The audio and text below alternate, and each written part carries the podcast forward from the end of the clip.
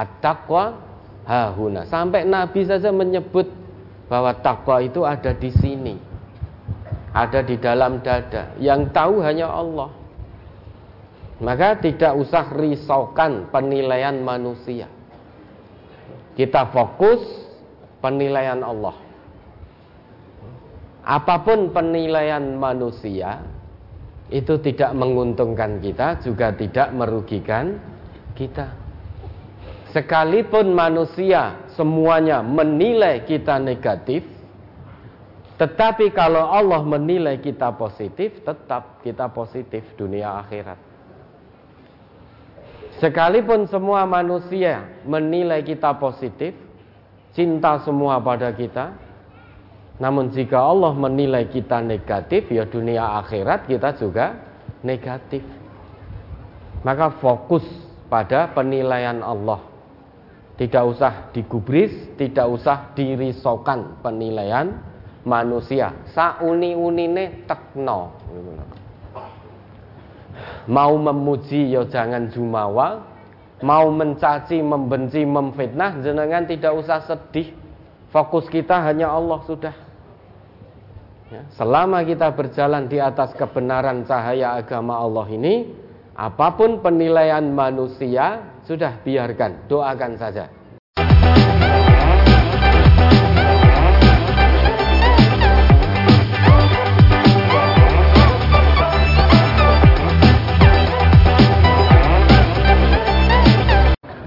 Assalamualaikum warahmatullahi wabarakatuh. Bapak Ibu, mari kita mulai. Bismillahirrahmanirrahim. Terus pundi kabaripun? Alhamdulillah. Ya. Oke, baik. Kita bersyukur pada Allah hari ini masih diberi kesempatan oleh Allah untuk mentadaburi aturan-aturan agama Allah. Oke, baik. Mungkin ada yang perlu dipertanyakan. Monggo dari brosurnya brosur Ustaz? Ya, ini. Brosur halaman pertama di surat Al-An'am ayat 162 dan 163. A'udzubillahi minasyaitonir rajim. Qul inna salati wa nusuki wa mahyaya wa mamati lillahi rabbil alamin la syarika lahu wa bidzalika umirtu wa ana awwalul muslimin. Katakanlah, sesungguhnya salatku, ibadahku, hidupku dan matiku hanyalah untuk Allah Tuhan semesta alam, tiada sekutu baginya. Dan demikian itulah yang diperintahkan kepadaku. Dan aku adalah orang yang pertama-tama menyerahkan diri kepada Allah. Quran surat Al-An'am ayat 162 dan 163. Dijelaskan bahwa sholatku, ibadahku, hidupku, dan matiku hanya untuk Allah Lalu apabila kita punya pemimpin dan kita mematuhinya sehingga kehidupan ini seolah-olah sudah diatur pimpinan kita sehingga kita terkadang kita terpaksa melanggar aturan Allah hanya karena demi mematuhi pimpinan kita yang diperintahkan Al-Quran maka sebaiknya kita bersikap bagaimana Ustaz? Ya tinggal dipilih no. Pilih taat pada Allah atau taat pada pimpinan yang mengajak untuk bermaksiat kepada Allah. Kita memang wajib mentaati pimpinan, tetapi ada batasannya. Innamat ta'atu fil ma'ruf taat itu hanya dalam hal yang ma'ruf hal ma'ruf itu berarti yang sesuai dengan aturan Allah dan tuntunan Rasulullah. Alal mar'il muslim as-sam'u wa ta'atu fima ahabba au kariha. Wajib bagi setiap muslim itu mendengar dan taat pada pimpinannya. Baik secara dalam hal yang dia suka atau tidak suka ilam yukmar bimaksiyah jika tidak diperintah untuk bermaksiat Fa in umira bi ma'siyah fala sam'a wala ta'ah. Tetapi kalau diperintah oleh pemimpinnya untuk bermaksiat, maka la sam'a wala ta'ah. Jangan didengar, jangan ditaati. Mendengar perintah pimpinan yang menyimpang dari aturan Allah dan Rasul saja tidak boleh, apalagi mentaati. Nah, sekarang ini banyak manusia ngakunya Islam, mungkin termasuk kita, lebih pekewo kepada pemimpin kita, apalagi itu pemimpin di tempat kita bekerja. Dia ngajak maksiat, kita nuruti. Kenapa?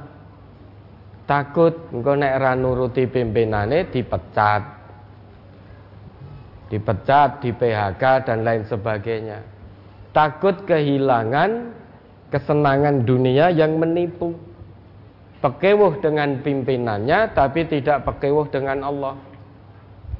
Ya, padahal dunia ini pasti akan musnah ma'indakum yanfadu wa ma'indallah baqa. Selain itu urusan ketaatan pada pemimpin ini sudah jelas sekali oleh Nabi digariskan ketaatan itu dalam hal-hal yang ma'ruf. Kalau menyimpang ya jangan didengar, jangan ditaati. Maka silahkan dipilih Memilih Allah Atau memilih perintah pemimpin yang ngajak maksiat Kalau memilih pemimpin yang ngajak maksiat Memang akan mendapatkan sebagian kecil dari dunia Mungkin pangkatnya dinaikkan Gajinya dinaikkan Dan lain sebagainya dan lain sebagainya namun di hadapan Allah tidak dapat apa-apa. Karena lebih mentaati pemimpinnya yang ngajak maksiat. Lebih pekewuh kepada manusia daripada kepada Allah. Lupa atau pura-pura lupa bahwa Ar-Razzaq itu Allah. Sehingga kalau bosnya di tempat kerja ngajak maksiat, wis pokoknya melu Ikut kenapa? Nanti kalau tidak ikut di PHK, dipecat dan lain sebagainya terus makan dari mana? Lah kalau dipecat, di PHK karena memilih Allah, alhamdulillah. Berarti ya, kita lebih memilih Allah. Jiwa kita dipenuhi dengan keimanan. Dan yakinlah kepada Allah, pasti Allah akan berikan yang lebih baik lagi. Lah untuk apa kita bekerja di tempat pekerjaan yang terus-menerus bermaksiat pada Allah tidak bisa mengingatkan kita kepada Allah. Untuk apa? Dunia hanya sementara. Wes mati kabeh bakale. Tidak ada yang abadi di dunia ini. Maka pilihlah tempat pekerjaan itu yang bisa mengingatkan kita terus kepada Allah. Itu aturan dari Allah. Coba Al-Kahfi ayat 28, diingat lagi.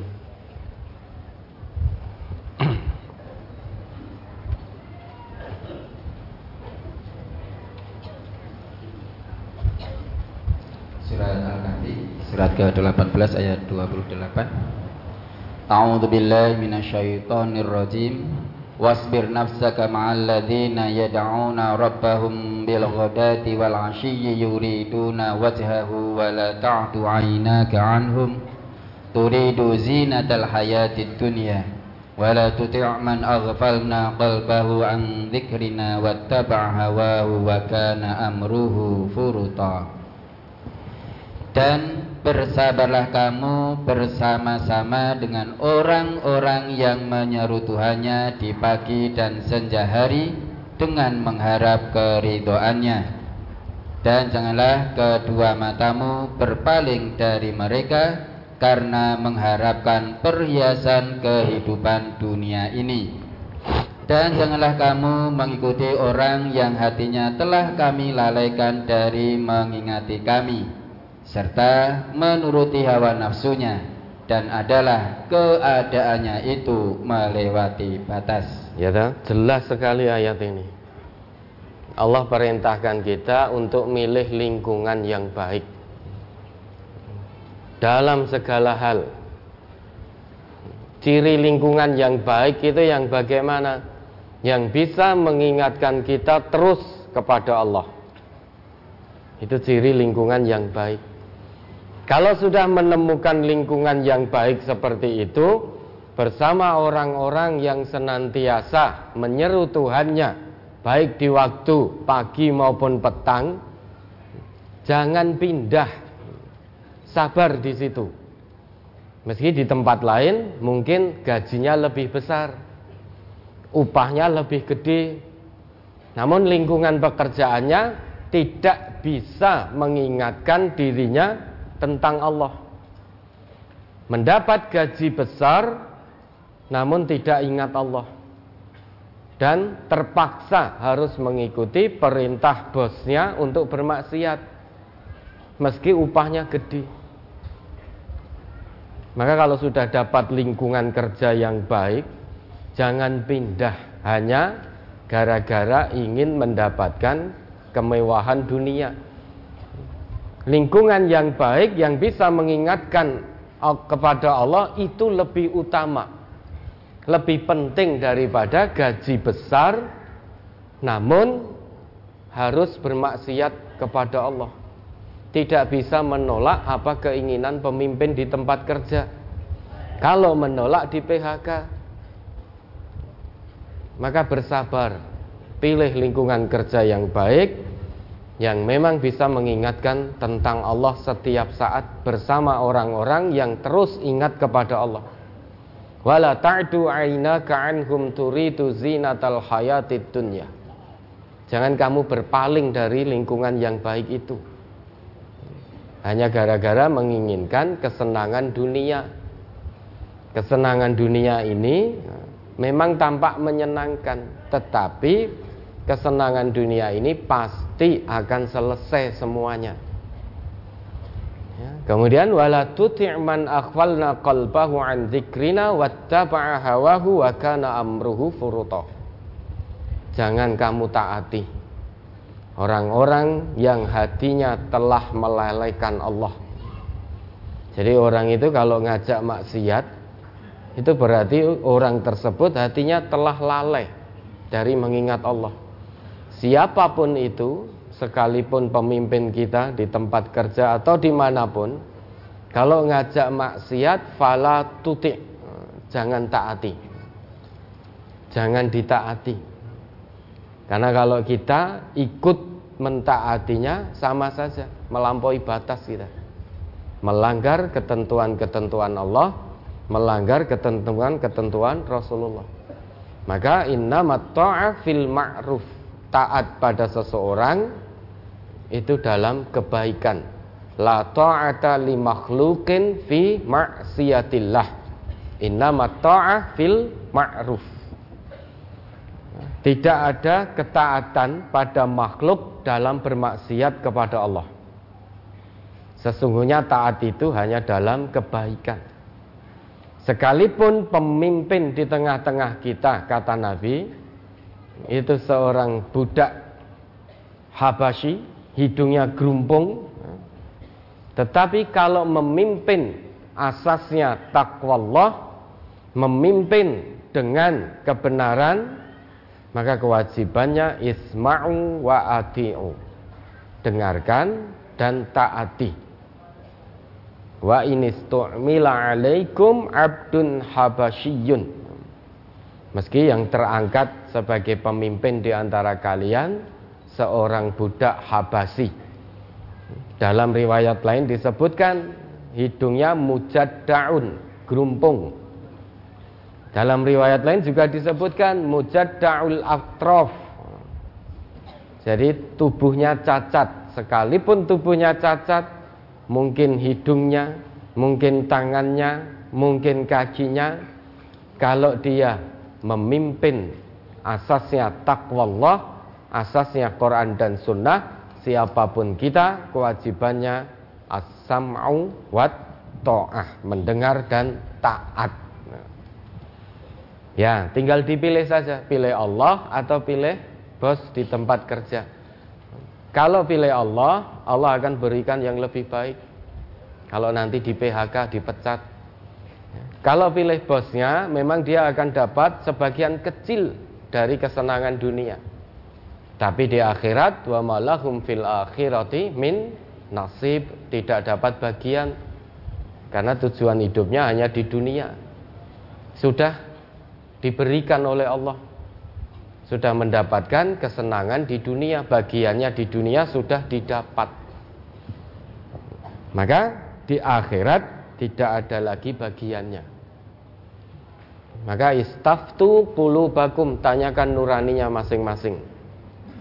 Pilih Allah atau pilih pemimpin yang ngajak maksiat, silahkan. Kalau pilih Allah diajak maksiat, berarti menolak. Tandanya itu. Kalau pilih bosnya diajak maksiat berarti dia mengikuti. Nurut begitu saja. Ya al-amru mufawwad ilaikum.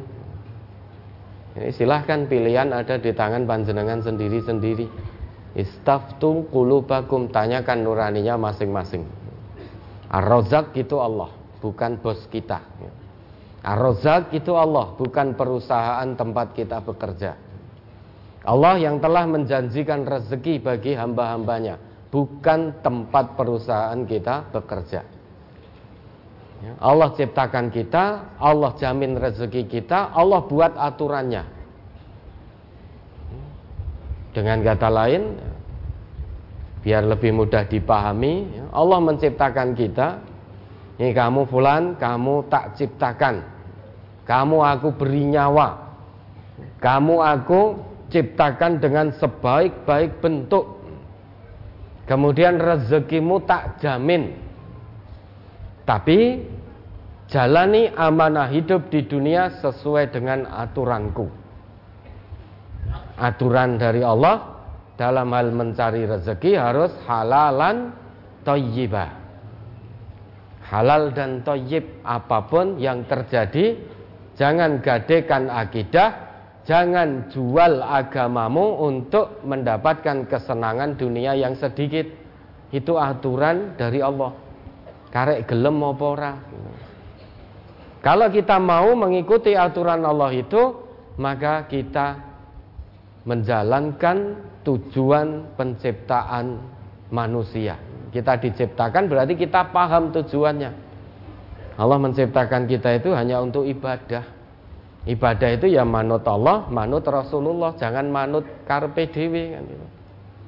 Jangan manut bosnya tempat bekerja. Kalau ngajak maksiat tolak sudah. Resikonya pecat tidak apa-apa, jangan takut. Selama kita menjadi hamba Allah yang maha kaya. Allah itu maha kaya. Allah yang menjamin rezeki kita. Masa untuk menegakkan kebenaran agama Allah takut di PHK? Berarti berbuat musyrik, berlaku syirik tanpa sadar. Sudah melupakan ar-razak itu Allah. Dia lebih memilih pimpinannya yang ngajak maksiat. Seakan-akan yang memberi rezeki adalah pimpinannya tempat dia bekerja, bukan Allah lagi. Berbuat kesyirikan tanpa disadari. Ya, ada lagi? Profesor halaman 2 set. Hadis yang paling bawah. An Umar bin Al-Khattab qala Rasulullah sallallahu alaihi wasallam innamal a'malu binniyati wa innamal limri'in ma nawa. Faman kanat hijratuhu ila Allah wa rasulihi fahijratuhu ilallahi wa rasulihi. Wa man kanat hijratuhu lidunya yusibuha aw imra'atin yatazawwajuha fahijratuhu ila ma hajara ilaihi. Rawahu muslim. Dari Umar bin Khattab ia berkata Rasulullah sallallahu alaihi wasallam bersabda Sesungguhnya amal perbuatan itu tergantung niatnya dan sesungguhnya seseorang akan mendapatkan sesuai dengan apa yang ia niatkan. Maka barang siapa yang hijrahnya karena taat kepada Allah dan Rasulnya Maka hijrahnya itu akan diberi balasan pahala taat kepada Allah dan Rasulnya Dan barang siapa hijrahnya karena menginginkan dunia yang akan ia dapatkan Atau wanita yang ia akan mengawininya Maka hijrahnya itu akan diberi balasan sesuai niatnya ia berhijrah Hadis riwayat Muslim Berkaitan dengan hadis niat, saya berniat mengikuti sholat jamak kosor, duhur, dan asar. Ketika saya masuk dalam soft dan mengikuti sampai salam, ternyata antara imam dan saya niatnya berbeda. Imam sudah melaksanakan sholat asar dan saya baru melaksanakan sholat duhur berselisih niat antara imam dan saya yang demikian itu apakah dibenarkan Ustaz? Nah ketika mau mengikuti sholat di awal nyenangan perso kalau imamnya itu sholat asar.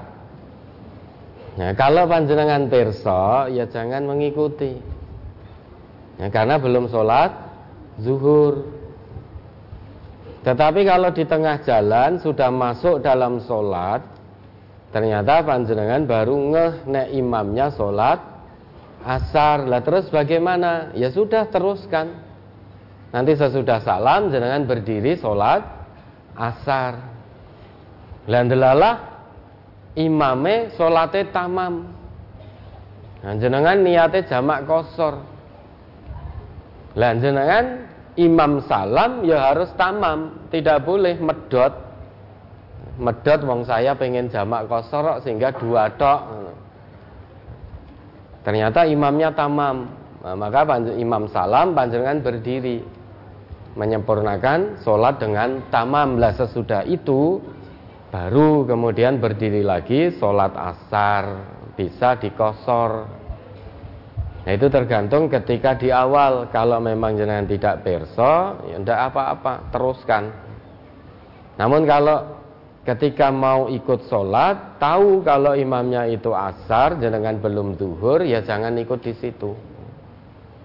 Ya ada lagi halaman 3 masuk ke halaman 4 An Nabi Musa qala Suila Rasulullah sallallahu alaihi wasallam anir rajuli yuqatilu syaja'atan wa yuqatilu hamiyatan wa yuqatilu riya'an ayu dzalika fi sabilillah Faqala Rasulullah sallallahu alaihi wasallam man qatala litakuna kalimatullahi hiyal ulya fahuwa fi sabilillah. Rawi Muslim. Dari Abu Musa ia berkata, Rasulullah sallallahu alaihi wasallam pernah ditanya tentang orang yang berperang karena keberanian. Orang yang berperang karena membela golongannya dan orang yang berperang karena riak yakni ingin dipuji orang. Siapa di antara mereka itu yang termasuk di jalan Allah? Maka Rasulullah sallallahu alaihi wasallam menjawab, barang siapa yang berperang agar supaya kalimat Allah itu yang paling tinggi, maka dialah yang berperang di jalan Allah. Mohon penjelasan pada kalimat Barang siapa yang berperang agar supaya kalimat Allah itu yang paling tinggi maka dialah yang berperang di jalan Allah. Berperang membela agama Allah bukan berperang biar dikatakan pemberani bukan berperang untuk membela golongannya. Maksud golongan di sini mungkin ya komunitasnya partainya. Atau juga bukan pula berperang agar dia dipuja-puji oleh manusia. Tetapi dia maju ke medan laga, maju ke medan perang itu hanya untuk membela agama Allah niatnya itu. Bukan untuk niat yang lain-lain. Ya. Nabi kita pernah bersabda, nanti pada hari kiamat pada hari kiamat nanti ada tiga golongan manusia yang pertama kali akan diberi putusan oleh Allah. Inna awalan nasi yukdo yaumal qiyamati alaihi rajulun ustushhida. Yang pertama, seseorang yang berperang dan mati syahid. Kemudian nanti orang ini di sana di hadapan Allah fa'arrafahu ni'amahu fa'arrafaha. Fa'utiya bihi fa'arrafahu ni'amahu fa'arrafaha. Kemudian orang ini dihadapkan pada kenikmatan-kenikmatan mati syahidnya itu dan dia mengakui. Kemudian Allah bertanya, "Fama amil tafiha?" Apa yang kamu lakukan terhadap kenikmatan-kenikmatan itu? Dia ngaku pada Allah. Qataltu fika hatta tushhidtu. Aku berperang karenamu wahai Allah sampai aku mati syahid. Allah nggak bisa ditipu. Manusia bisa ditipu hanya melihat lahirnya. Oh, ada seseorang yang bertempur, berperang di jalan Allah, membela agama Allah sepertinya. Maka manusia melihatnya, oh ini orang ini betul-betul mati syahid. Karena dia berperang di jalan Allah. Tapi Allah tidak bisa ditipu. Allah mengetahui kedalaman hati orang yang mati syahid itu dari sisi lahirnya mati syahid, namun belum tentu sisi batinnya. Setelah orang itu menjawab, qataltu fika hatta tushhidtu. Aku berperang untukmu wahai Allah sampai aku mati syahid. Seketika langsung dijawab oleh Allah, kadzabta. Kamu bohong kamu dusta.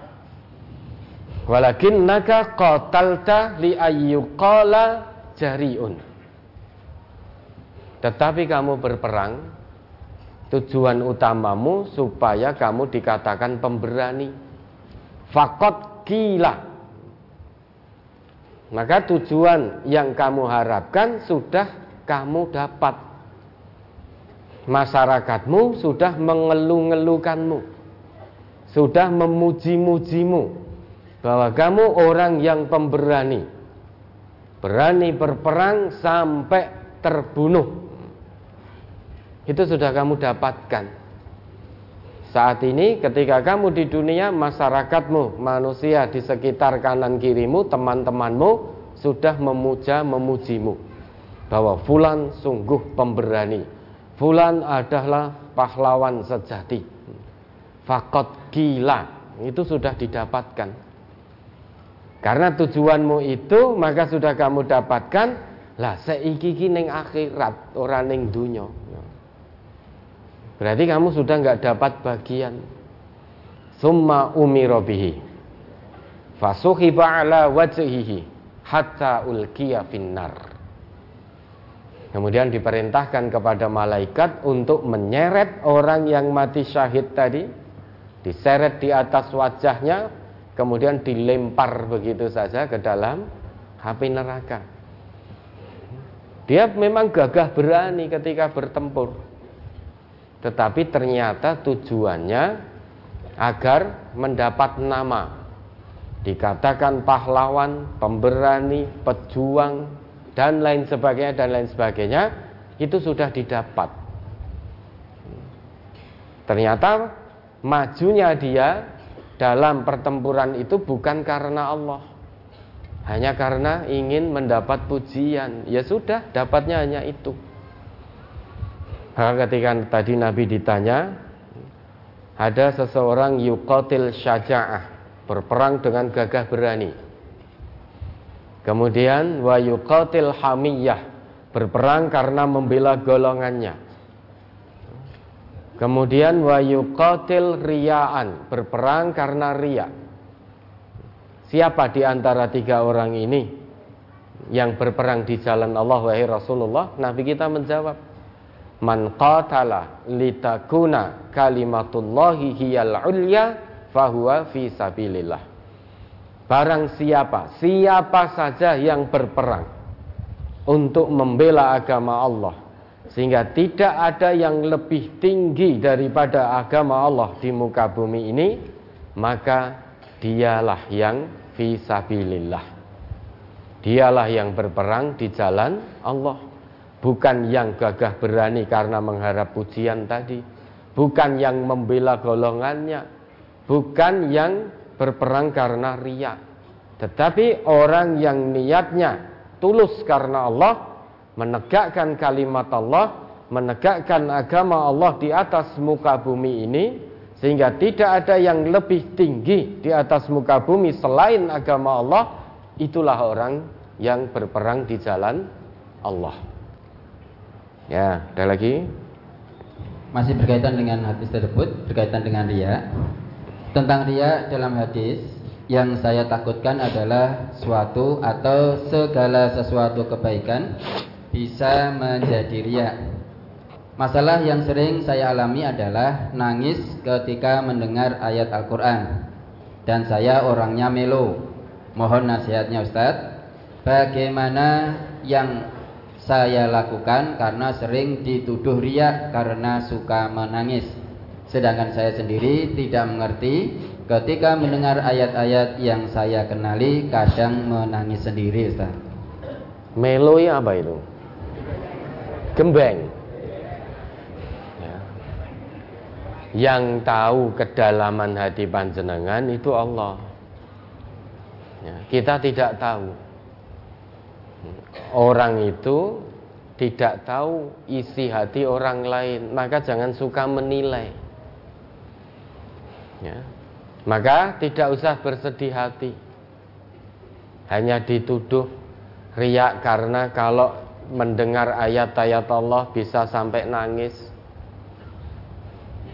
dituduh melo, gembeng, riak, tidak apa-apa. Biar kalau dia tidak berhenti dari tuduhannya, dosanya biar ditanggung di hadapan Allah. Dari mana dia tahu kedalaman hati? At-taqwa hahuna. At-taqwa hahuna. Sampai Nabi saja menyebut bahwa takwa itu ada di sini. Ada di dalam dada. Yang tahu hanya Allah. Maka tidak usah risaukan penilaian manusia. Kita fokus penilaian Allah. Apa pun penilaian manusia itu tidak menguntungkan kita, juga tidak merugikan kita. Sekalipun manusia semuanya menilai kita negatif, tetapi kalau Allah menilai kita positif, tetap kita positif dunia akhirat. Sekalipun semua manusia menilai kita positif, cinta semua pada kita, namun jika Allah menilai kita negatif, ya dunia akhirat kita juga negatif. Maka fokus pada penilaian Allah. Tidak usah digubris, tidak usah dirisaukan penilaian manusia. Sauni-unine tekno mau memuji ya jangan jumawa, mau mencaci, membenci, memfitnah jenengan tidak usah sedih. Fokus kita hanya Allah sudah. Ya, selama kita berjalan di atas kebenaran cahaya agama Allah ini, apa pun penilaian manusia sudah biarkan, doakan saja. Idfa' billati hiya ahsan. Bisa jadi di sisi Allah yang bertanya ini memang keimanannya dinilai oleh Allah benar-benar sodik imannya betul. Sehingga kalau mendengar ayat Allah bisa bergetar. Bergetar hatinya kemudian bertaut kepada Allah ingat dosa-dosa kemudian bercucuran air mata. Bisa jadi begitu bukannya melo bukannya riak bukannya gembeng tetap kedepankan husnudon Coba Al-Anfal itu diingat itu. Ayat 2. Innamal mu'minuna alladzina idza dzukirallahu wajilat qulubuhum wa idza tuliyat alaihim ayatuhu zadathum imana. Quran surat Al-Anfal surat ke-8 ayat 2 Innamal mu'minuna alladzina idza dzukirallahu wajilat qulubuhum wa idza tuliyat alaihim ayatuhu zadatuhum imanan wa ala rabbihim yatawakkalun. Sesungguhnya orang-orang yang beriman adalah mereka yang apabila disebut nama Allah gemetarlah hati mereka dan apabila dibacakan kepada mereka ayat-ayatnya bertambahlah iman mereka karenanya dan kepada Tuhanlah mereka bertawakal orang yang imannya sempurna di hadapan Allah yang dinilai sodik oleh Allah menurut ayat ini setidaknya punya dua ciri. Ciri yang pertama, idza dzukirallah wajilat qulubuhum. Jika mendengar nama Allah disebut, hatinya bergetar. Maksud bergetar di situ langsung bertaut dengan Allah, ingat kepada Allah di mana pun berada. Sehingga dia menyembah Allah seakan-akan dia bisa melihat Allah. Namun kalau tidak bisa melihat Allah, dia yakin betul kepada Allah. Allah maha melihatnya di mana pun dia berada. Sehingga hatinya selalu bertaut kepada Allah. Orang yang seperti ini, orang muhsin seperti ini, selalu merasa diawasi oleh Allah, baik dalam kesendirian maupun di tengah orang banyak sulit sekali untuk bermaksiat kepada Allah. Bagaimana mungkin akan mudah-mudah bermaksiat? Lawang dia merasa yakin diawasi betul oleh Allah. Maka hatinya terus bertaut kepada Allah. Seakan-akan wajilat kulubuhum seakan-akan bergetar terus. Hatinya itu terus bergetar karena ada tautan dengan Allah. Ini ciri yang pertama. Namun jika ada orang yang mudah bermaksiat pada Allah, maka tanda tanya besar. Jangan-jangan imannya belum ada nilainya di hadapan Allah. Ketika bersama dengan orang lain, seakan-akan dia menjadi orang paling soleh. Ada orang lain, sholatnya dikhusuk-khusukkan. Satu rekaat mungkin bisa lima menit. Begitu orang lain tidak ada, sisa rekaat berikutnya sakar PDW jentat jentit jentat jentit Begitu dengan orang lain, Allahu Akbar. Dikusuk-kusukkan lama sekali.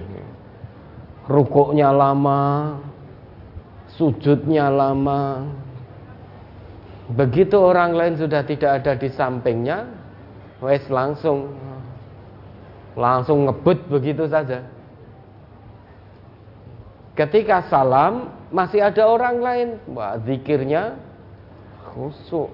Astagfirullah astagfirullah dikhusuk-khusukkan begitu. Begitu orang lain pergi wes jadi semelau semelau semelau semelau semelau semelau wes ora cetok munine.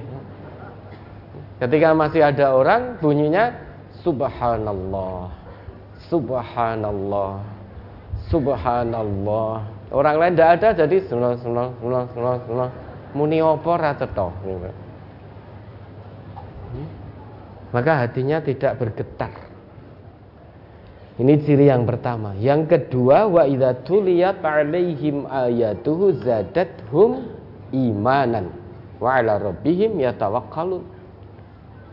Ciri kedua, setiap saat dia mendengar atau membaca ayat-ayat Allah, maka imannya semakin bertambah naik, imannya semakin meningkat.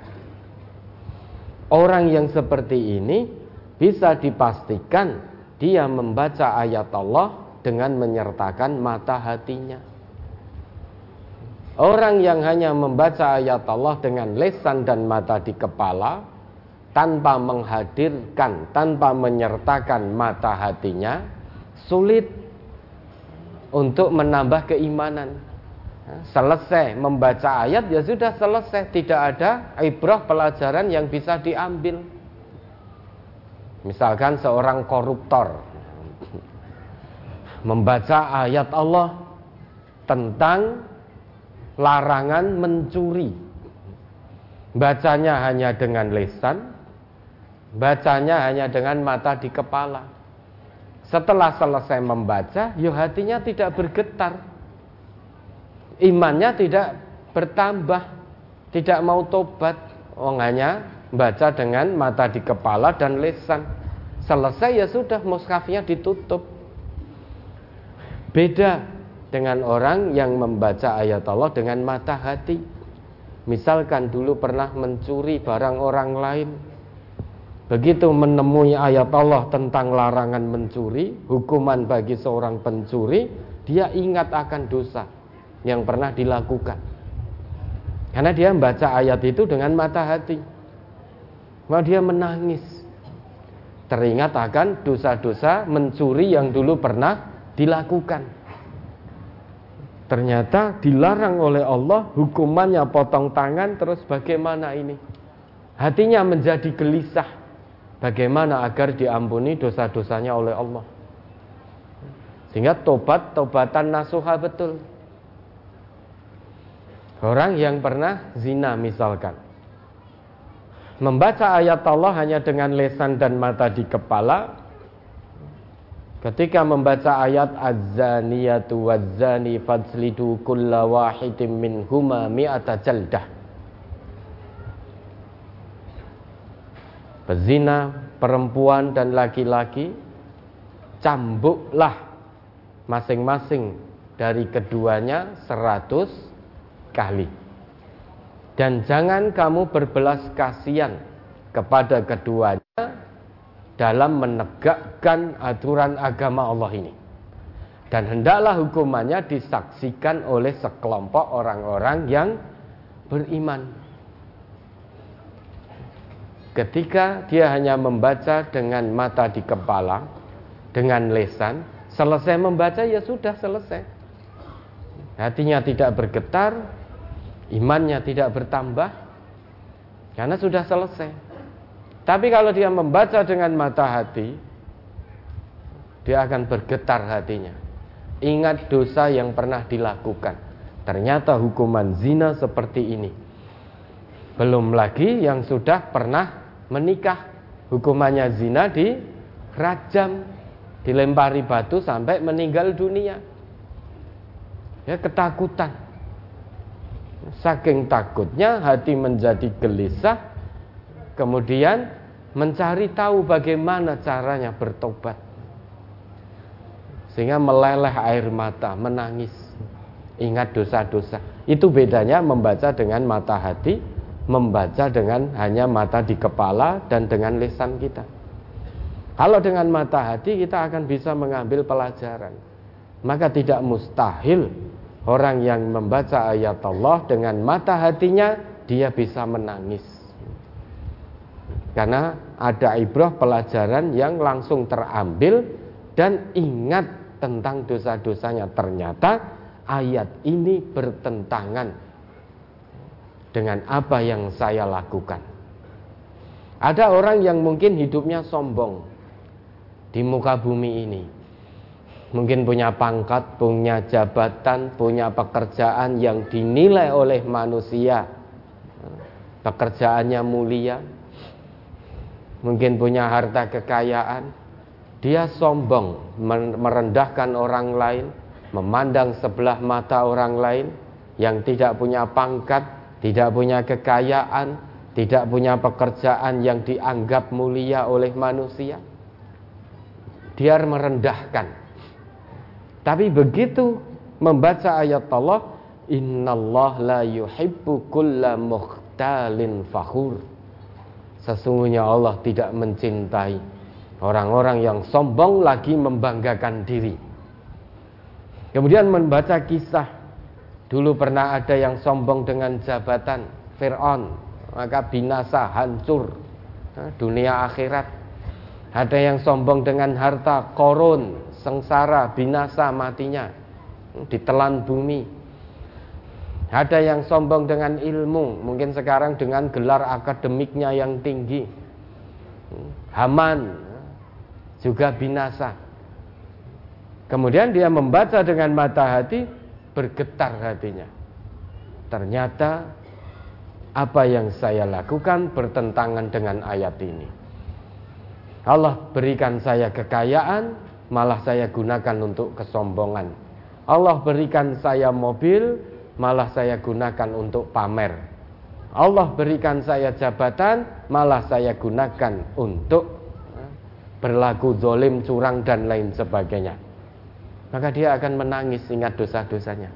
Kalau sudah begitu, tentu dia akan bertobat kembali kepada Allah. Maka jenengan tidak usah bersedih.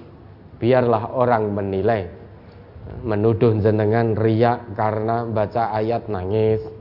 Riak baca ayat nangis, biarkan penilaian orang. Pokoknya fokus saja pada penilaian Allah. Yang tahu kedalaman hati seseorang itu hanya Allah. Orang lain tidak akan tahu. Ya, ada lagi. Masih tentang niat dan ria. Saya ditunjuk untuk menjadi imam sholat rutin tiap jamaah isya. Saya berusaha mempelajari surat-surat Al-Quran, membaguskan bacaan, tartil, dan sebagainya. Ketika sholat sudah berjalan, kadang-kadang ada bisikan baguskan lafat atau bacaanmu agar terdengar bagus. Saya berusaha membuang perasaan itu, namun muncul lagi seperti ada pertentangan di dalam hati. Apakah yang demikian itu termasuk riya Ustaz? Tidak, itu bisikan setan. Ya. Memang setan itu tidak mau kalau ada hamba Allah yang melakukan kebaikan ikhlas karena Allah dia akan terus berusaha akan terus berusaha membisiki manusia agar kebaikan ibadah yang dilakukan ada unsur-unsur riaknya. You Seperti misalkan terkadang kita juga sering mendengar mungkin ada orang yang mengatakan niki kula estu demi Allah mboten pamer. Neng kalau wingi saya sudah infak menyantuni anak yatim sebesar 10 juta. Niki kula matur kajengin jenengan kepingin. Masa dengan kebaikan boten pengin. Neng ampun diarani pamer. Estu demi Allah kula boten pamer. Nah, ini bisa masuk dalam riak. Maka tergantung niatnya apa kedalaman hatinya itu Allah yang maha mengetahui. Kalau jenengan imam berusaha karena ditunjuk sebagai imam tetap sholat isya. Kalau bacaan tidak baik, itu makmum itu ya tidak nyaman. Panjang pendeknya keliru-keliru. Misalkan wasama iwatori kok. Kita fasih toh? Wassama'i wattariq. Oh. Tapi panjangnya sudah keliru. Kalau tidak itu alam nashrah laka sadrak wa wada'na 'anka wizrak Qaf kabeh matine. Padahal itu kaf. Sepertinya fasih. Tapi keliru. Panjang pendeknya keliru, terus diseret-seret maka jenengan berusaha untuk memperbagus nah itu baik ada usaha ke arah sana bisa jadi selama ini yang kita hafal dari ayat Al-Quran, surat Al-Quran itu kita belum pernah melihat tulisannya. Mungkin karena sejak kecil kita sudah hafal. Di sekolah-sekolah diajari. Tetapi mungkin saja belum pernah melihat tulisannya. Maka terjadi alam nasroh laka sodrok Itu terjadi. Dikiranya kof padahal tulisannya kaf. Masa kaf di kol-kolah ke piye? Wassama'i wa tariq. Wassama wassama'i wa. Ada kesalahan-kesalahan yang mendasar. Ada kesalahan yang mendasar. Watoriq. Watoriq. Enggak ada tasdid di toknya, kemudian riknya kok jadi panjang. Artinya berubah itu. Maka ada usaha untuk memperbaiki bacaan. Itu ada nilainya di hadapan Allah. Sekalipun kita dalam berusaha mutata'ti nah, terbata-bata dapat dua pahala menurut Nabi. Man yatata'ta falahu ajroni. Barang siapa yang berusaha memperbaiki bacaannya kok dia terbata-bata betul sulit betul namun dia tetap berusaha maka dia dapat dua kebaikan dia menemui kesulitan tapi tidak menyerah, terus berusaha. Karena itu kitab sucinya. Itu kitab sucinya. Kalau bukan orang Islam yang membaca, siapa yang akan membaca? Sedangkan orang di luar Islam saja sekarang sudah sangat banyak yang fasih membaca Al-Quran. Hukum tajwidnya hafal di luar kepala. Banyak itu orang di luar Islam. Tujuannya apa? Untuk mencari-cari kesalahan Al-Quran. Mereka saja yang benci dengan Quran, berusaha mencari-cari kesalahan Al-Quran, itu mau mempelajarinya, masuk ke dalam Al-Quran, mempelajari bacaannya, hukum tajwidnya, cara tartilnya, tahsinnya all out betul untuk mencari kesalahan Al-Quran. Tetapi tidak menemukan. Lah kita orang Islam yakin Quran ini la bafi masa tidak mau all out baru belajar pisan angeli. Wes angel. Wes angel sudah ditinggalkan begitu saja. Padahal dijanjikan oleh Nabi dapat dua kebaikan menjadi tabungan akhirat. Oh la isin no wis tuwa. Kenapa malu? Wong Allah yang perintahkan, Nabi yang perintahkan, kenapa harus malu? Semaksimalnya. Ya, belajar memperbaiki bacaan semaksimalnya. Tidak dituntut untuk sempurna, semua sesuai dengan kadar kemaksimalan masing-masing. Lah jenengan sudah melangkah ke arah sana. Mudah-mudahan ya dapat kebaikan di sisi Allah. Tetapi kalau jenengan nanti jadi imam, kemudian sudah hafal Al-Quran, panjang-panjang suratnya, berlakulah bijaksana. Ojo peh apal Quran, terus sholat subuh, rakaat pertama Al-Baqarah. Atau tidak usah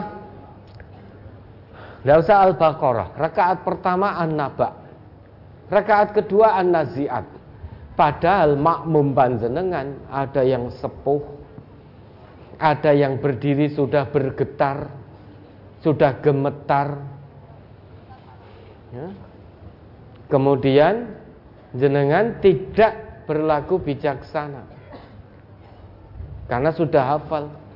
Amma yatasaalun. Oh, sampai ayat terakhir. Rakaat kedua. Wan nazi'ati gharqa terus sampai akhir. Suwe-suwe salam makmume ra enek wisan Iya. Maka Nabi dulu mengatur soft, sawu sufufakum. itu sambil melihat makmum-makmum beliau. Tujuannya apa?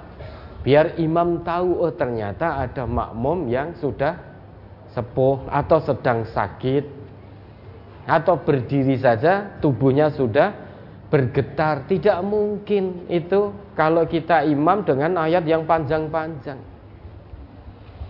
Bahkan dulu Nabi pernah memperpendek sholat beliau ketika mendengar tangisan seorang anak.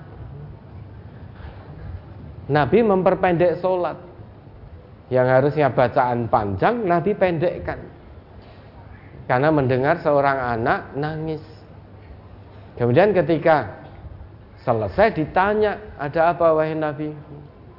Nabi menjawab, alangkah beratnya hati seorang ibu mendengar tangisan anaknya sedang dia tidak bisa berbuat apa-apa karena dalam sholat alangkah beratnya hati seorang ibu mendengar tangisan anaknya sedang dia tidak bisa berbuat apa-apa karena posisinya dalam sholat maka Nabi memperpendek itu imam yang bijaksana kalau jenengan hafal Quran mau praktek hafalan nanti pas sholat sendiri. Jenengan pas tahajud, ya tahu? Pas tahajud rekaat pertama Al-Baqarah selesai. Rekaat kedua Al-Imran. Ya tahu? Nanti bangun lagi di dua rekaat berikutnya An-Nisa sampai selesai. Al-Maidah sampai selesai. Kalau sendiri silahkan monggo. Ini tahajud hanya kulhu. Nah imam ning masjid dawa banget. Makmumnya padahal berbeda-beda kekuatannya. Maka berlakulah bijaksana. Nah kalau ada bisikan perbaguskan bacaanmu, perbagus bacaanmu. Ya, segera ditepis pokoknya saya baca semaksimalnya, semampunya. Nanti diperbagus pengen nada tinggi ora tekan fales dadine.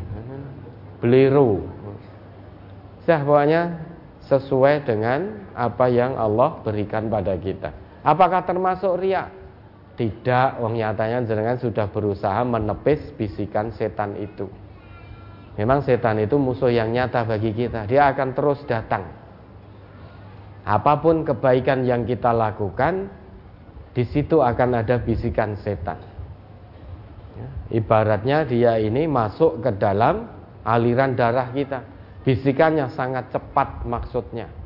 Dan terus menerus tidak akan pernah berhenti. Aliran darah itu kan mengalir terus dan cepat alirannya. Begitulah bisikan setan. Setan itu masuk ke dalam tubuh manusia majrodam. Seperti masuk dalam aliran darah. Bukan berarti kerasukan setan kesurupan, bukan jadi bisikan setan itu sangat cepat, sangat dekat dan terus akan mengalir bisikan itu sebagaimana aliran darah. Ya, selama kita masih hidup menjadi orang Islam, selama itu setan masih akan membujuk rayu kita. Inna syaitana lakum aduun fattakhidhuhu aduan. Perlakukan dia sebagai musuhmu, jangan diikuti. Ya, insya Allah tidak termasuk riak. Ada lagi? Ikhlas karena Allah adalah dari hati. Apabila yang kita perbuat sudah berusaha untuk ikhlas, tetapi dikira orang lain belum ikhlas, apakah yang kita lakukan masih tergolong ikhlas, Ustaz? Ikhlas, insya Allah. Ya, itu kan perkiraan orang lain. Nah sekarang dipahami dulu ikhlas itu apa. Ikhlas itu mudah kita ucapkan. Namun makna ikhlas itu apa? Ikhlas itu dia berasal dari akhlaso. Orangnya disebut mukhlis. Sifatnya disebut ikhlas. Kalau khalaso itu murni, orang yang disebut khalis. Berkali-kali pernah kita contohkan Misal di dalam gelas ini ada air Dia tidak ada kotoran sedikit pun di dalamnya. Maka air ini kholis Jadi murni airnya. Kemudian ketika tutup kita buka, masuklah kotoran di dalamnya. Ketika kita mau memurnikan air ini lagi, maka kita disebut mukhlis, berusaha mengambil kotoran agar airnya kembali menjadi jernih, menjadi murni. Maka ada usaha. Setiap ada usaha, hurufnya di depan ditambahi hamzah. Khalaso menjadi akhlaso. Itu berarti ada usaha dari diri kita. Bagaimana biar betul-betul murni kebaikan itu kita lakukan hanya untuk Allah. Seperti istiqomah. Istiqomah itu satu akar dengan koma. Koma ini tegak, lurus, sempurna.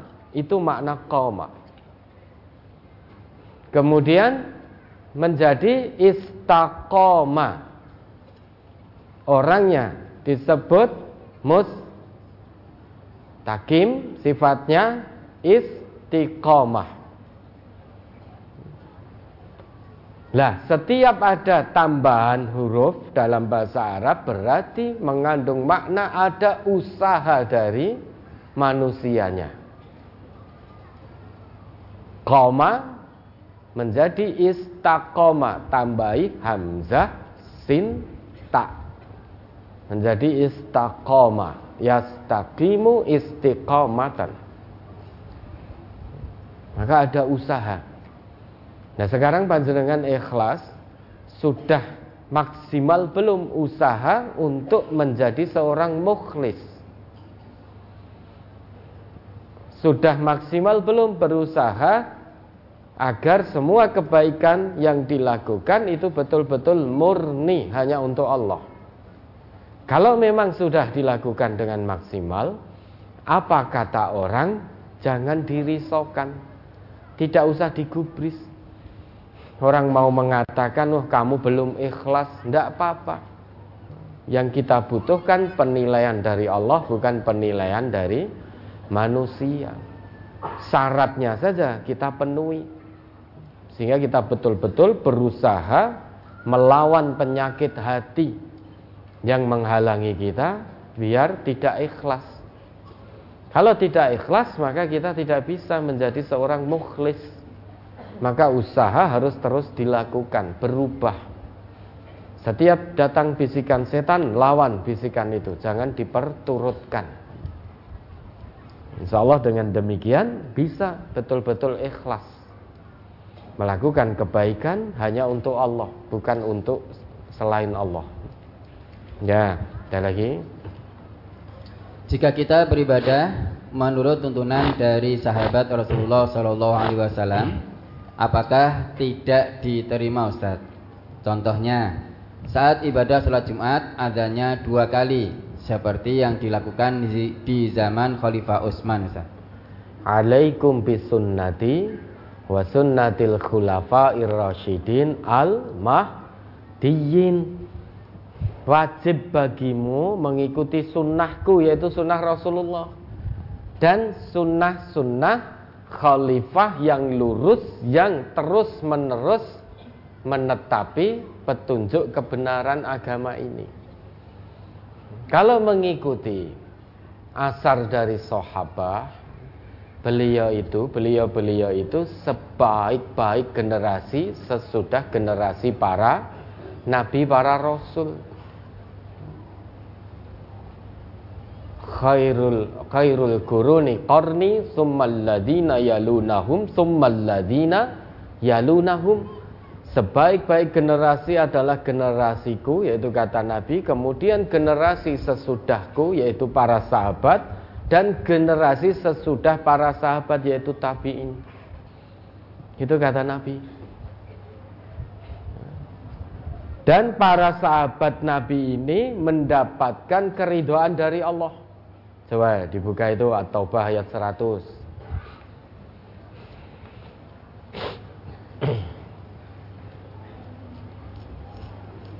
والسابقون الأولون من المهاجرين والأنصار walladzina taba'uhum bi ihsan radhiyallahu anhum wa radu'an wa adda lahum jannatin tajri tahtahal anhar khalidina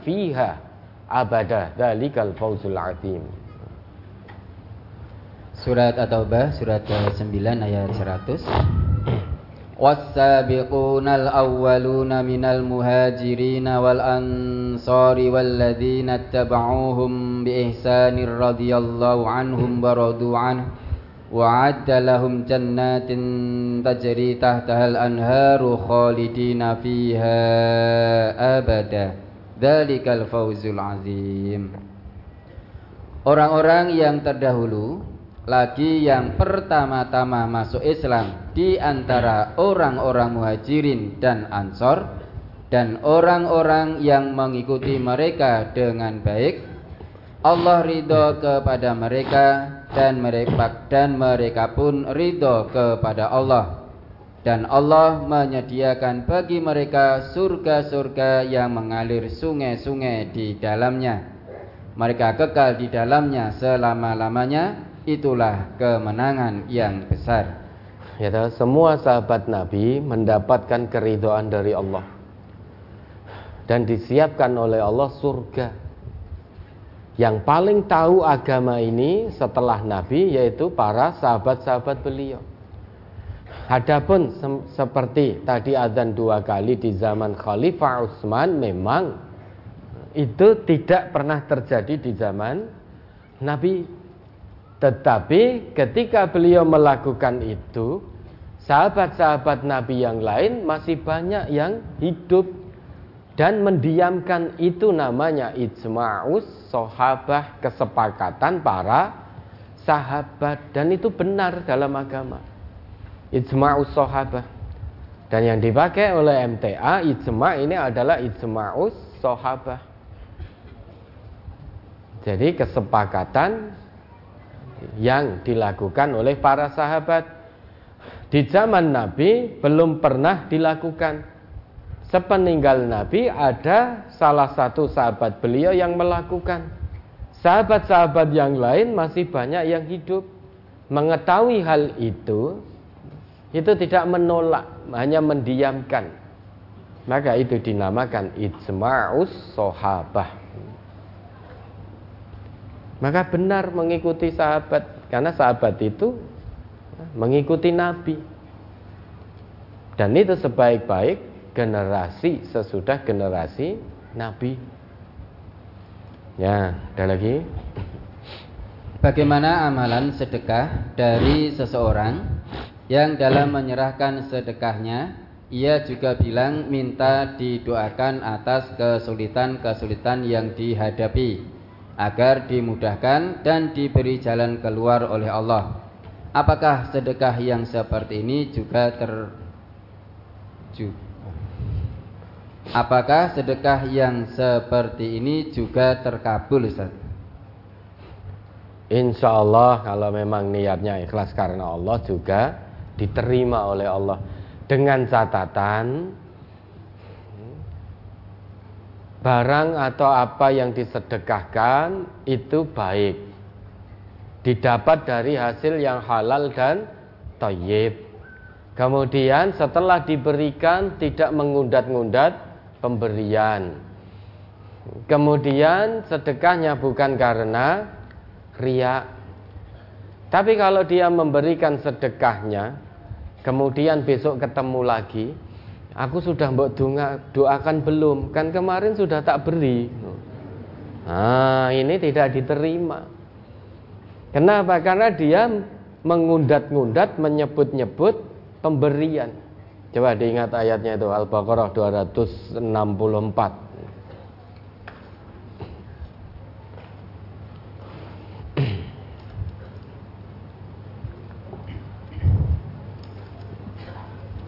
surat Al-Baqarah surat kedua ayat 264 Ya ayyuhalladzina amanu la tubtilu sadaqatikum bil manni wal adza kalladzi yunfiqu malahu ria'an nasi wa la yu'minuna billahi wal yawmil akhir فمثله كمثل صفوان عليه تراب فأصابه وابل فتركه صلدا la yaqdiruna ala Shayim mimma kasabu. Wallahu la yahdil qaumal kafirin. Ini ya diperhatikan betul artinya biar sedekah kita diterima oleh Allah. Ada hal-hal yang menghalangi sedekah kita diterima Allah menurut ayat ini. Maka hal-hal yang terlarang itu jangan sampai kita lakukan.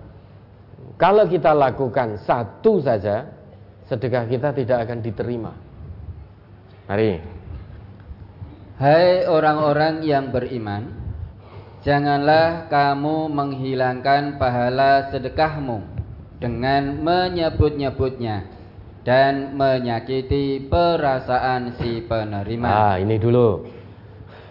Hai orang-orang yang telah mengaku beriman La tubtilu sodakatikum Hai orang-orang yang merasa jiwanya ada iman Jangan kamu batalkan pahala sedekahmu Dengan apa sedekah itu bisa batal?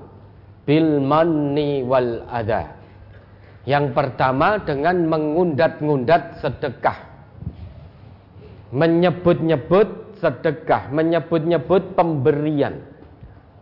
Kalau kita memberi, begitu sudah lepas dari hak kita, milkiyah sudah berpindah ke orang lain, maka segera lupakan. Misal, saya memberi seseorang, berarti milkiyah barang ini sudah berpindah kepada orang yang saya beri seharusnya segera dilupakan. Karena itu sudah bukan menjadi milik kita. Kalau kita ingat-ingat, ketemu orangnya, wah kamu saya mintai tolong saja nggak mau, padahal seminggu yang lalu loh, kamu antara hidup dan mati, tak tulungi. Kamu tidak bisa makan, saya kirim makanan. Kamu tidak punya uang, saya beri uang. Sekarang saya hanya minta tolong dan ringan permintaan tolong ini. Kok kamu nggak mau? Wes naik ngono rarep tak kei meneh. Ini berarti menyebut-nyebut pemberian. Kalau tidak begitu, napa jenengan boten kemutan? Apa jenengan tidak ingat tiga tahun yang lalu? atau dua tahun yang lalu saat pandemi misalkan jenengan suatu keluarga terkena semua positif semua sing ngurusi sinten? Yang ngurusi jenengan dan keluarga ngirim makanan ngirim obat itu siapa kalau bukan saya? Apa panjenengan begitu mudahnya melupakan pemberian saya? Padahal rong tahun yang lalu belum lagi jenengan pun kesupen, sudah lupa. 10 tahun yang lalu masih ingat ternyata yang memberi. Pernah saya beri uang satu juta. Wekdal menikah panjenengan dioyak-oyak Bang Titil. Jenengan sampai ketakutan di rumah sendiri. Delik terus, ratau weruh srengenge ya pergi sebelum matahari terbit, pulang setelah matahari terbenam, menghindari bang titil. Jenengan saya beri satu juta, saya lunasi semua hutang bang titil itu. Lah sekarang saya kesulitan, saya pinjam uang jenengan 200 ribu saja nggak diberi. Padahal dulu saya minjamin jenengan, memberi malah itu satu juta. Nah, saat itulah kita mengungkit seperti itu langsung oleh malaikat pundi Gusti Allah wis coreten kuwi pahala sedekah coreten langsung coret ditipek dibrusak wis ra enek meneh kan itu yang pertama Yang kedua, penghalang sedekah kita diterima wal ada. Kita memberi tapi dengan menyakiti hati penerima. Tahu saudara kita kesulitan, kita membantu misalkan memberi uang. Tapi dengan ucapan yang menyakitkan. Nih kali ini kamu saya bantu. Uang kok mong kaya kere lempoh kan itu memberi tapi mengeluarkan kalimat yang menyakitkan. Mongok lumue kaya ngono. Wes iki terakhir. Ini kamu saya bantu. Tapi kamu jangan seperti kere lempoh seperti itu. Nah, pemberian yang tidak ada pahalanya. Tidak ada pahala kebaikan di sisi Allah. Ini dua sebab terhalangnya sedekah diterima oleh Allah. Yang pertama mengungkit-ungkit pemberian, yang kedua memberi dan menyakiti hati penerima. Ya. Kemudian lanjut. Seperti orang yang menafkahkan hartanya karena riak kepada manusia dan dia tidak beriman kepada Allah dan hari kemudian. Yang ketiga, Sebab ketiga sedekahnya karena riak. Misalkan jenengan Jumatan lewat kotak infak di depan jenengan. Karena mau masukkan yang warnanya merah itu pakai dehem-dehem sih. Biar orang lain melihat Orang lain melihat, oh, dilihat, uh warna merah kayak kandeli nganti bolongane ra sedeng. Sehingga jalan masukkan satu persatu. Dilihat orang lain. Tujuannya, oh wong sugih, orang kaya. Orang kaya yang dimasukkan warna merah. Terus jenengan melihat yang samping jenengan, dia ditutup-tutupi, wah paling rongewu ya. Makanya ditutupi mau memasukkan. Karena malu dilihat, apalagi saya di samping saya saya memasukkan warna merah. Kayak kono mung 2000, 5000 ya izin mesti ditutupi. Nah, ini tujuannya untuk riak. Ya sedekah, infak tapi tidak diterima. Sama atau kita membantu orang lain tapi dicerita-cerita kening dindi. Orang lain tidak tahu. Ke sana kemari kita bercerita. Apalagi kalau pagi-pagi itu ibu-ibu baru beli sayur, sedang ngerumpi. Ini ibu-ibu di luar sana, bukan di sini. Di luar sana itu maksudnya bukan di luar gedung ini, jauh di sana ya. Jauh di sana. Jadi sambil belanja ngerumpi sayur-sayur, eh ibu jenengan ngertos boten. Fulanah loh kalau wingi sudah saya bantu. Alhamdulillah Allah ringankan hati saya untuk membantu fulanah. Lenten apa toh putrane sakit tidak bisa berobat. Alhamdulillah sudah saya bantu. Kemudian ketemu orang lain tidak tanya diceritake meneh. Biaya rumah sakit putrane fulana itu saya loh yang nanggung. Karena saya itu ingin kebaikan ini harta dari Allah harus saya belanjakan di jalan Allah. Maka saya gemar membantu. Ini tujuannya apa? Tujuannya apa? Maka kalau sudah ya sudah diam saja. Orang enek pertanyaan no enek jawaban. Kan aneh. Nggak ada pertanyaan tapi ada jawaban. Kayak jawabannya ini ngendi-ngendi. Setiap ketemu orang diceritani terus. Ini ria. Maka pahalanya tidak akan diterima oleh Allah. Pahala dari sedekah yang karena ria. Terus sebab keempat penghalang sedekah itu infak sedekah pemberian dari orang yang tidak beriman kepada Allah dan hari akhir. Ini sebab keempat. Banyak orang di luar Islam yang membantu. Tetapi dia mengira akan mendapatkan pahala di akhirat nanti, tetapi hanya seperti fata murgana a'maluhum kas sarab fata murgana itu orang kalau kehausan jenengan pas Ramadan siang hari itu di jalan yang panas terik di depan seperti ada air ketika dekat ternyata nggak ada air itulah fata murgana orang yang tidak beriman pada Allah dan hari akhir mengira bahwa dengan dia memberi, membantu, dia akan dapatkan pahala kebaikan di sisi Allah di akhirat kelak. Sampai di sana dia tidak dapat apa-apa. Kenapa? Karena dia di dunia tidak iman pada Allah. Tidak iman pada hari akhir. Bagaimana mungkin mengharapkan pahala dari Allah yang tidak dia imani? Kan tidak mungkin. Nah, terus maka perumpamaan orang itu seperti batu licin yang di atasnya ada tanah. Kemudian batu itu ditimpa hujan lebat. Lalu menjadilah dia bersih tidak bertanah. Mereka tidak menguasai sesuatu pun dari apa yang mereka usahakan. Dan Allah tidak memberi petunjuk kepada orang-orang yang kafir. Famathaluhu kamathalis safwanin alaihi turab fa'asabahu wabilun fatarakahu saldah la yaqdiruna ala syai'in mimma kasabu wallahu la yahdil qaumal kafirin.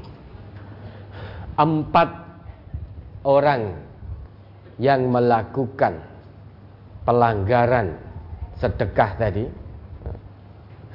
menerjang larangan-larangan terkait dengan sedekah, dia mengungkit-ungkit, dia menyakiti hati penerima, dia sedekah biar dipuji manusia, dia sedekah tanpa landasan iman dan takwa kepada Allah dan hari akhir, keempat-empatnya ini seperti batu licin yang diterpa hujan lebat di atas batu itu ada debu maka Allah membuat gambaran yang bisa kita pahami dengan mudah. Ada batu, kemudian di atas batu itu ada debu, kemudian turun hujan yang sangat lebat. Kira-kira debunya itu masih ada atau tidak? Sudah hilang tanpa bekas. Sehingga batu itu kembali menjadi licin, tidak ada debu lagi. Itulah gambarannya. La yaqdiruna ala syai'im mimma kasabu. Mereka tidak mendapatkan apa-apa atas usaha sedekah infak yang telah mereka keluarkan. Hanya gara-gara mengungkit, menyebut-nyebut, hanya gara-gara menyakiti hati penerima, hanya ingin dipuji orang tanpa landasan iman pada Allah dan hari akhir maka semua sedekah, infak, pemberian, bantuan dan lain sebagainya hilang tanpa ada bekasnya sedikit pun di sisi Allah. Seperti batu di atasnya ada debu, terkena hujan lebat, maka debunya menjadi hilang semua, batu itu pada akhirnya licin kembali. Wallah la yahdil qaumal kafirin. Allah tidak akan memberi petunjuk pada orang-orang yang kufur. Ternyata salah satu sifat kekufuran meski dia masih ngaku sebagai orang Islam kalau dia sedekah mengungkit-ungkit itu ternyata disebut oleh Allah sifat kufur. Meski dia tetap Islam namun dia memberi mengungkit-ungkit berarti ada sifat kufur menutup kebenaran karena kebenaran dari Allah memberi jangan diungkit. Itu kebenaran dari Allah. Kok dia memberi namun mengungkit berarti dia menutup kebenaran dari Allah. Orang yang menutup kebenaran dari Allah ini disebut kafir. Meskipun dia masih Islam, namun kalau dia memberi dan mengungkit berarti di hatinya ada sifat kufur. Dia memberi menyakiti hati penerima, berarti dalam hatinya bersemayam sifat kufur. Dia memberi namun dengan tujuan riak agar dipuji, berarti hatinya ada penyakit yaitu sifat kufur. Apalagi dia memberi tanpa landasan iman dan takwa. Maka hati-hati Bapak Ibu ya. Kalau sudah memberi, sudah lupakan apa pun yang terjadi. Apa pun yang terjadi lupakan. Karena itu sudah bukan milik kita. Barang yang sudah kita berikan, uang yang sudah kita berikan, itu sudah bukan milik kita. Maka jangan diingat-ingat. Jangan mengingat sesuatu yang sudah bukan milik kita.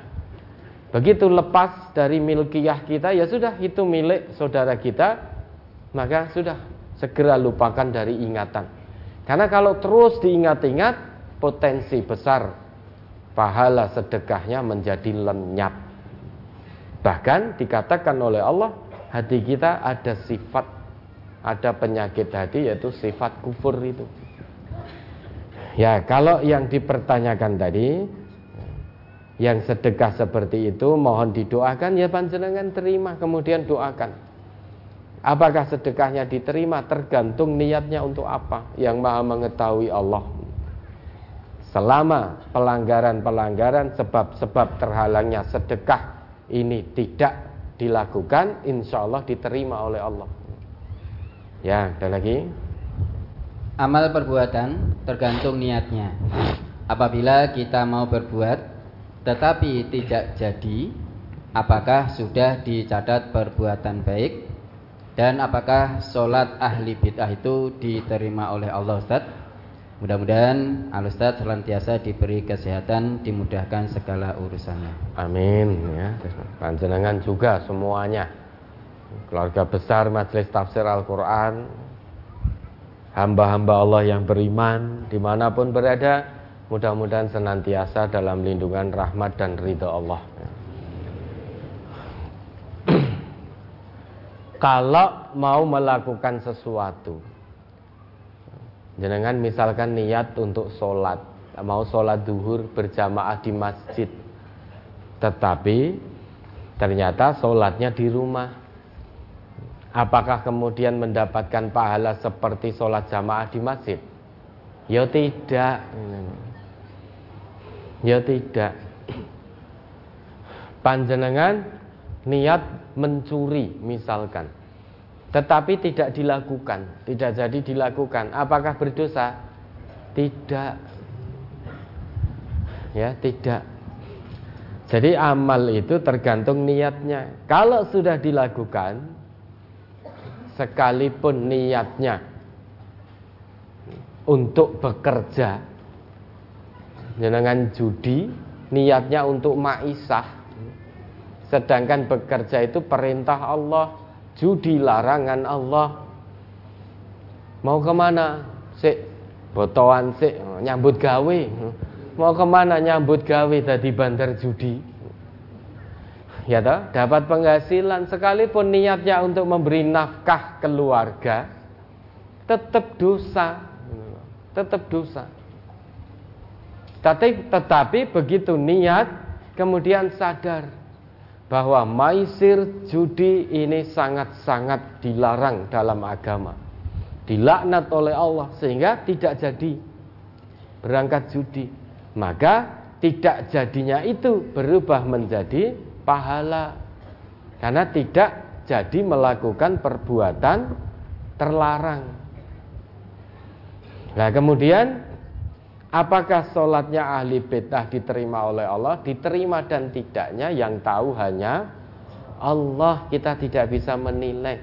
Selama sholatnya benar, sesuai dengan apa yang dituntunkan oleh Rasulullah, niatnya hanya untuk Allah, insya Allah diterima.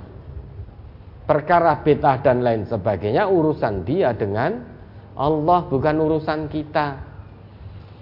Urusan kita terhadap bid'ah itu ya kita tinggalkan. Sudah itu kewajiban kita. Perkara ada orang yang melakukan bid'ah sudah itu urusannya dengan Allah. Kita tidak usah ngurusi. Kita urusi diri kita dan keluarga. Jangan sampai diri kita dan keluarga kita melakukan perkara-perkara bid'ah ku anfusakum wa ahlikum naro jaga dirimu dan keluargamu dari api neraka. Kalau ada tetangga yang melakukan praktek bid'ah, ya urusan dia, bukan urusan kita. Pokoknya jaga diri kita, keluarga kita dari api neraka. Nanti urusan dia dengan Allah. Sholatnya bagaimana? Insya Allah kalau memang sesuai dengan apa yang dituntunkan Rasulullah dengan toharoh, bersuci, wudhu dan lain sebagainya, kemudian sholat dan sholatnya benar, insya Allah diterima. Tentang sholat seseorang diterima atau tidak itu urusan Allah. Ya, ada lagi. Apakah kata berperang di dalam hadis halaman 4 itu bisa dikiaskan dengan jihad-jihad yang lain selain perang? Contohnya membersihkan majelis, kerja bakti dan lain sebagainya Ustaz. Bisa. Bisa. Jadi kata perang di situ tidak harus perang. Sekarang kondisinya tidak perang, alhamdulillah. Artinya dikiaskan dalam kesungguhan. Dalam kesungguhan kita bermujahadah, bersungguh-sungguh fisabilillah membela agama Allah, tegakkan kebenaran, sampaikan yang hak adalah hak, yang batil adalah batil. Jadi apa pun yang terjadi, bersungguh-sungguhlah dalam menyebarluaskan aturan agama Allah ini. Kalau itu dari Quran, katakan itu dari Quran, jangan ditutup-tutupi.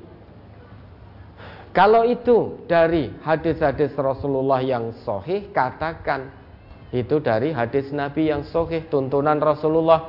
Sekalipun semua manusia tidak menyukai ada orang yang menyuarakan Quran Sunnah, kebenaran agama Allah ini dengan kesungguhan dan apa adanya. Maka sampaikan terus. Dan mujahadahlah visabilillah Misalkan panjenengan rawuh ke sini safar datang ke majelis taklim. Itu tujuannya hanya untuk Allah. Hanya untuk Allah. Jangan biar dipuji tetangganya. Oh, fulan sregep ngaji. Fulan sregep datang ke MTA untuk ngaji setiap ahad. Orang pengen piknik. Pikniknya ke majelis ilmu. Nah, itu berarti jenengan rawuh ke sini sudah lelah nggak dapat apa-apa. Wis nek ngono tak rasa teko weh.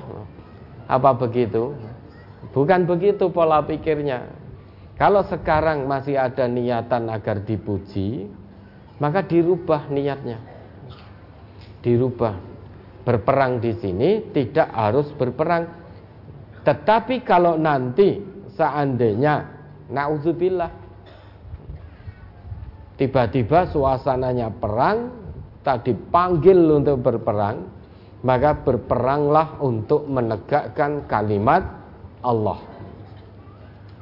Jangan berperang untuk pujian, jangan berperang agar dikatakan pahlawan, jangan berperang membela golongan. Poneh membela partai, perang membela partai, yes. Muspro sia-sia sia-sia perang membela partai. Sia-sia sudah. Hidupnya sia-sia. Kalau memang harus berperang betul nanti maka belalah agama Allah. Tegakkan kalimat Allah ini. Nah sekarang Alhamdulillah negeri kita jauh dari kata perang. Alhamdulillah. Kita bersyukur kepada Allah maka jihad di sini, perang di sini bisa diartikan saat ini kita lawan hawa nafsu kita sendiri. Bagaimana kita bersungguh-sungguh bisa ngaji hanya untuk Allah, kita melakukan kebaikan, kita datangi sholat-sholat berjamaah di masjid, kita perang lawan kemalasan dan lain sebagainya dan lain sebagainya. Ke masjid untuk Allah.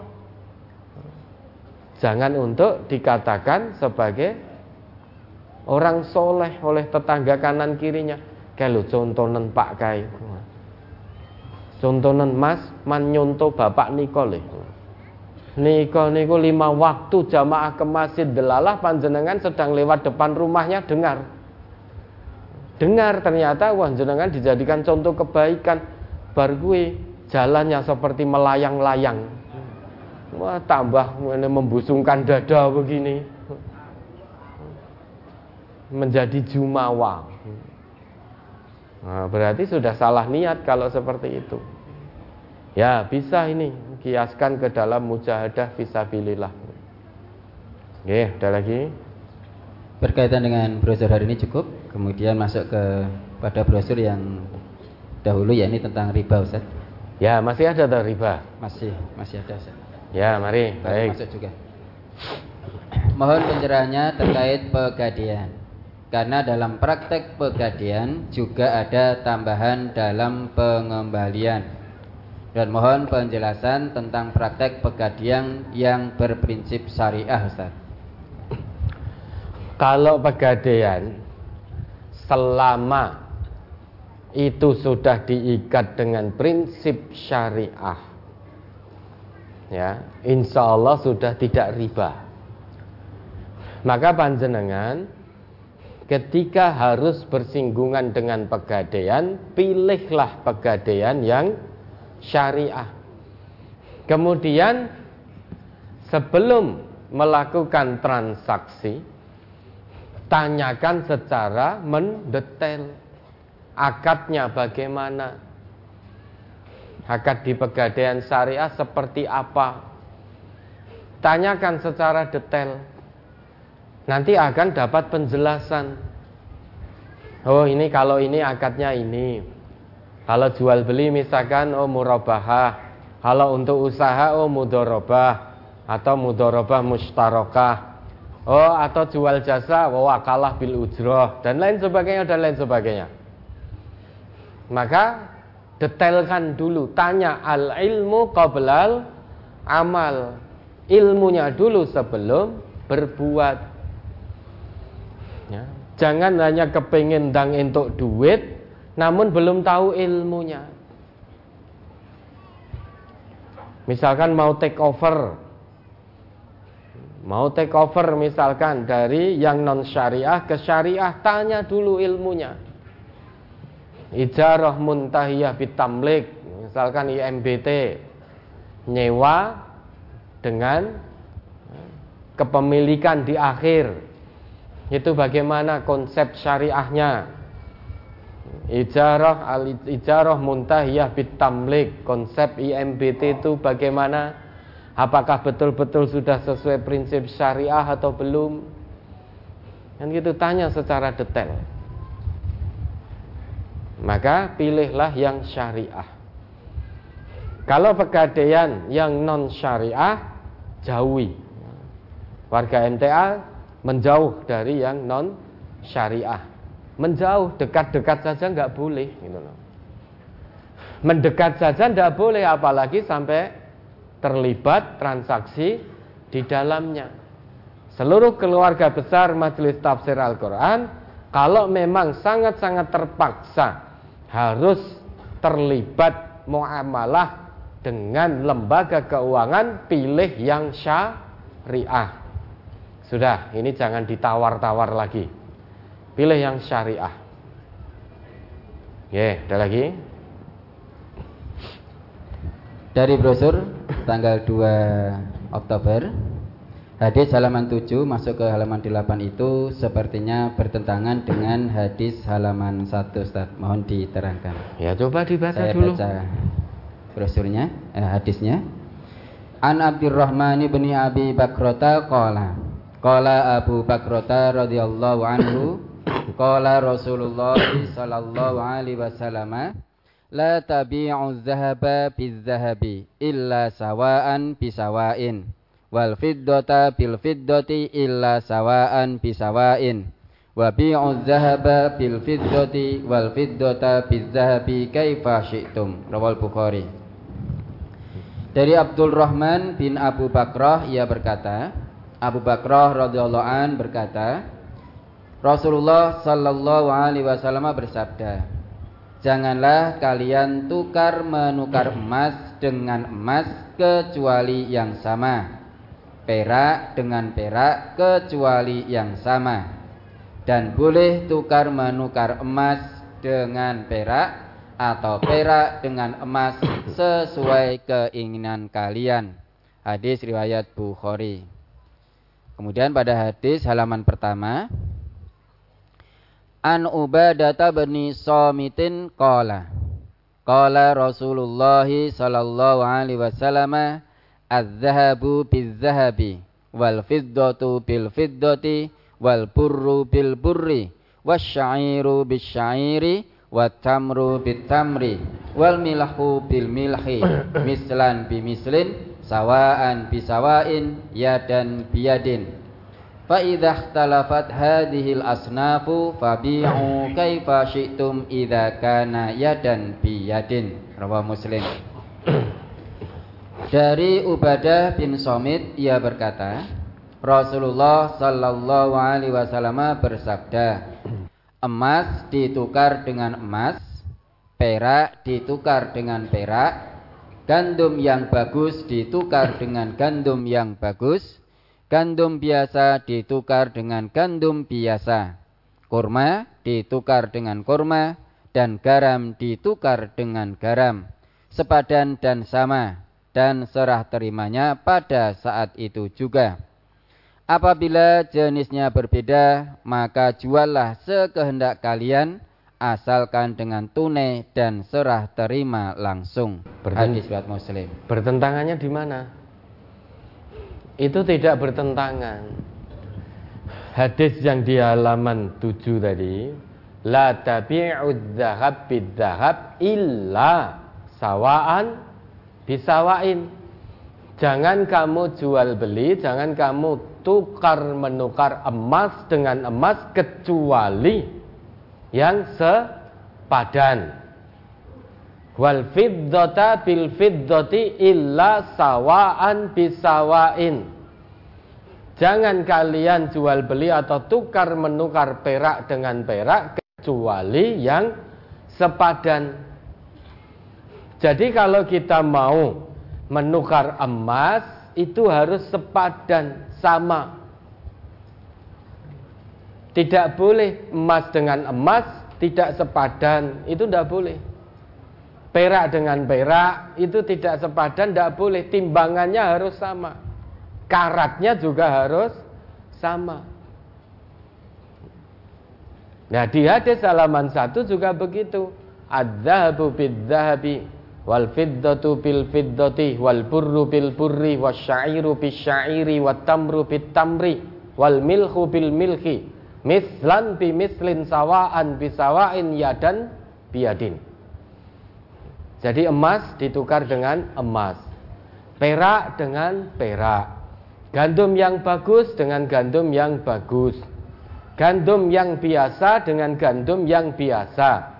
Korma dengan korma, garam dengan garam itu boleh dengan syarat mislan bimislin sama sepadan sawaan bisawain sama yadan biadin tunai ada serah terimanya. Kemudian wa idzakhtalafat hadhil asnafu jika jenisnya berbeda misalkan emas dengan perak perak dengan emas gandum yang baik ya, misalkan dengan dijual dengan rupiah, dengan dirham. Fabi'u kaifa syi'tum idza kana yadan biadin. Maka juallah, tukarlah sekehendak hatimu dengan catatan ada serah terima. Di hadis halaman 7 juga begitu.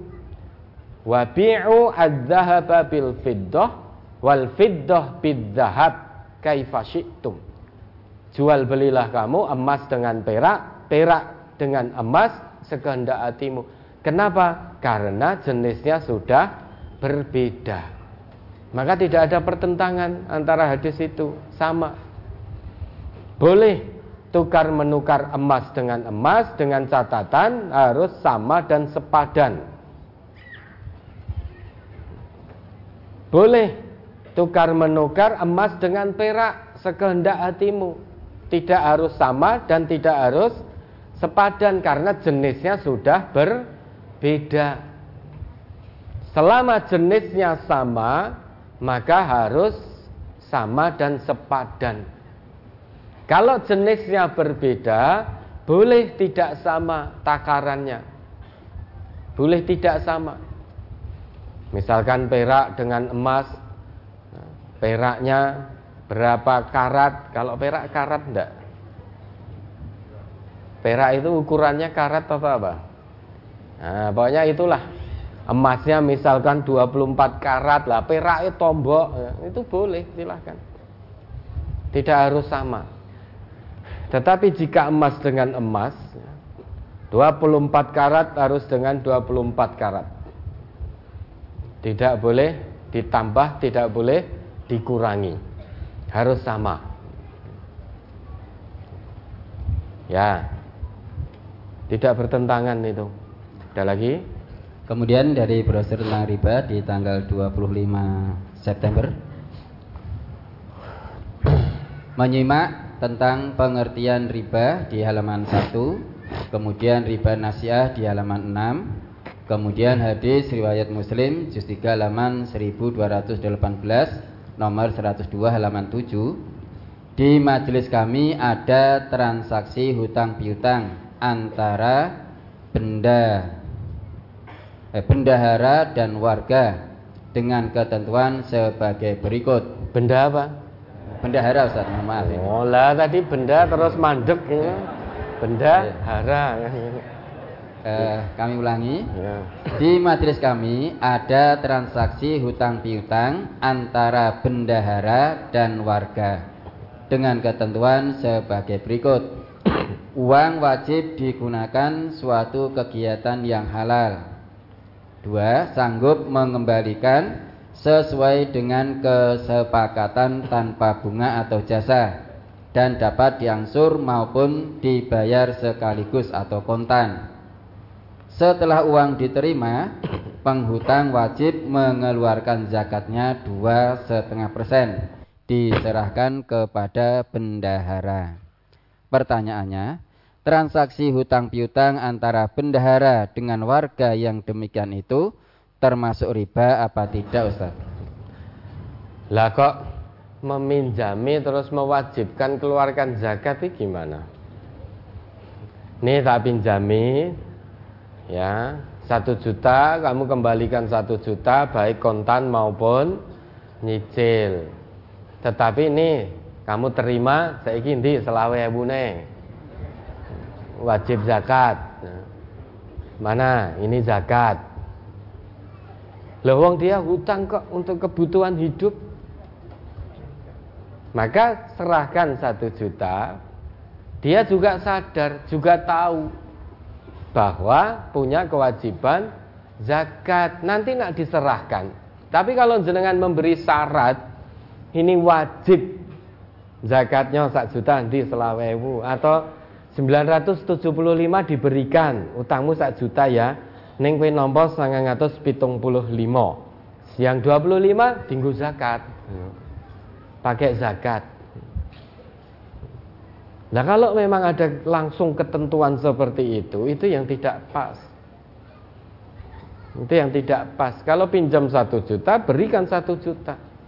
Kemudian ingatkan saja, ingatkan ya. Iki meski gue nyileh tapi insya Allah kamu bukan gorim toh nggak gorim maka ini ya ada baiknya. Lebih baik Abdul kamu juga keluarkan zakatnya. Wes urusanmu kan itu. Sehingga tidak langsung ada kewajiban langsung dipotong begitu. Itu ya tidak pas. Maka berikan satu juta kemudian insya Allah warga kita itu tahu di setiap harta yang dia miliki dia akan keluarkan zakatnya. Ruh zakatnya sudah masuk sampai ke hati. Insya Allah akan dikeluarkan meskipun itu pinjam. Dia akan keluarkan zakat. Jangan langsung dipaksa seperti itu. Apakah itu termasuk riba? Lah kalau itu untuk zakat ya insya Allah tidak. Cuma tidak pas trap-trapane tidak pas. Ya, ada lagi. Jika kita menjadi anggota sebuah koperasi simpan pinjam, kita menyimpan dan meminjam uang padanya. Ketika kita meminjam uang, kita dikenai bunga 0,2 persen. Kemudian bunga yang terkumpul pada akhir tahun dibagi ke semua anggota sebagai SHU. Apakah ini termasuk praktek riba, Ustaz? Lah ada bunganya, no. Jenengan sebutkan bunga di situ, no. Lah itu akadnya apa gitu. akadnya apa riba dan tidak itu dilihat dari akadnya kalau hanya simpan pinjam di koperasi pokoknya nyilih bunganya 0,2 persen Buh nyilih gue apa wae pokoknya nek kamu nyilih kamu pinjam bunganya 0,2 persen Nanti di akhir kemudian keuntungannya dibagi kepada semua peserta koperasi lah itu berarti ada tambahan 0,2 persen itu bunga. Lah bunga itu riba apa tidak? Lah man jawab ya mbak. Silahkan dijawab sendiri. Ada tambahan di situ meski di akhir dibagikan kepada peserta operasi. Namun itu pinjamnya untuk apa untuk apa? Wes tidak mau tahu wes pokoknya naik nyileh harap buat kamu usaha buat kamu periksa buat kamu misalkan ngontrak rumah dan lain sebagainya kalau kamu pinjam nanti balik ini ada bunga 0,2 persen nanti di akhir dibagi. Nah kalau seperti itu berarti akadnya horor itu akadnya tidak sesuai dengan syariat Islam nah maka itu ada tambahannya, ada bunganya. Lah silahkan jenengan jawab ya mbak, itu riba atau tidak. Ya, ada lagi. Apabila peminjam di bank jumlah nominalnya lebih besar daripada jaminannya, apakah diperbolehkan untuk menyerahkan aset jaminan tersebut? Karena pada waktu perjanjian kredit kita sepakat Apabila tidak membayar, maka jaminan akan menjadi hak milik bank yang meminjami tersebut. Karena dua tahun yang lalu usaha kami terdampak COVID-19, maka kami sangat kesulitan untuk membayar. Mohon pencerahan dari Alustad supaya kami segera mengambil langkah yang jelas. Karena sampai saat ini jaminan tersebut sudah dilakukan lelang sebanyak empat kali, tetapi belum laku, dan kami merasa masih punya beban karena hal ini. Apabila di dalam hukum Islam membolehkan, maka saya akan segera membuat pernyataan dengan bank untuk menyerahkan jaminan tersebut. Dan saat ini, kalau memang itu harus kami bayar, insya Allah bisa. Tetapi harus menjual aset dan jaminan tersebut sampai waktu yang belum jelas. Terima kasih atas jawabannya sebelumnya Ustaz. Jadi ini panjenengan pinjam dapat dana pinjaman dari bank lebih besar daripada jaminan gitu toh yeah. misalkan jaminannya rumah Rumahnya hanya seharga 100 juta misalkan. Dapat pinjaman dari bank 200 juta. Kemudian dari pihak bank nanti nereso bayar omai dipek kan itu. Gitu toh singkatnya? Ya. Yeah. Ya kalau memang dari bank sudah begitu ya kayak kewai kan itu. Kasihkan rumahnya kenapa? Berarti banknya memang sudah mau. Artinya wes book gitu loh jenengan pakai 200 juta dengan jaminan 100 juta seharga 100 juta kemudian banknya mau lah nanti banknya ngepek rumah itu berarti sudah bu ya sudah kasihkan saja gitu loh. tapi kalau panjenengan masih pengen tinggal di situ ya dibayar hutangnya. Dibayarlah besok lagi ya. Jangan dekat-dekat yang tidak syariah. Jangan dekat yang tidak syariah. Pokoknya semuanya kalau memang harus terpaksa bermuamalah dengan lembaga keuangan, pilih yang syariah. Nah, kasus pertanyaan seperti ini tadi, kalau memang banknya sudah mau seperti itu, ya sudah berikan saja. Apakah masih dihitung dosa? Tidak. Apakah masih dihitung utang? Tidak. Wong rumahnya sudah dipek. Sudah bu berarti. Sudah bu. Apakah itu riba? Lah tergantung pinjamnya di mana. Pinjamnya di mana, akadnya apa. Kalau itu tidak syariah ya riba. Ya, ada lagi. Mohon dijelaskan hukum jual beli online dengan sistem pembayaran cash on delivery atau COD yang kami sering bertransaksi seperti itu. Sementara di kelompok kami ada yang memahami bahwa jual beli secara COD adalah haram, Ustaz. COD, cash on delivery. Jadi dibayar kalau waktu apa barangnya sudah sampai gitu toh itu? Iya. cash on delivery kan begitu toh. Jadi pesan online. Nah setelah itu barang diantar kemudian baru dibayar. Ya, itu boleh. Yang tidak boleh itu ketika kita melihat di online kemudian barang datang tidak sesuai dengan yang kita pesan itu yang tidak boleh berarti horor itu penipuan. Maka kalau panjenengan jual online ya, usahakan barang yang dipesan itu yang sampai ke rumah pembeli. Jangan pembeli pesan A yang jenengan kirimkan B. Itu penipuan, itu yang haram. Maka sekarang ini HP itu sudah canggih-canggih. Barang elek dipoto iso dadi apik. Ya? Barangnya warnanya kusut.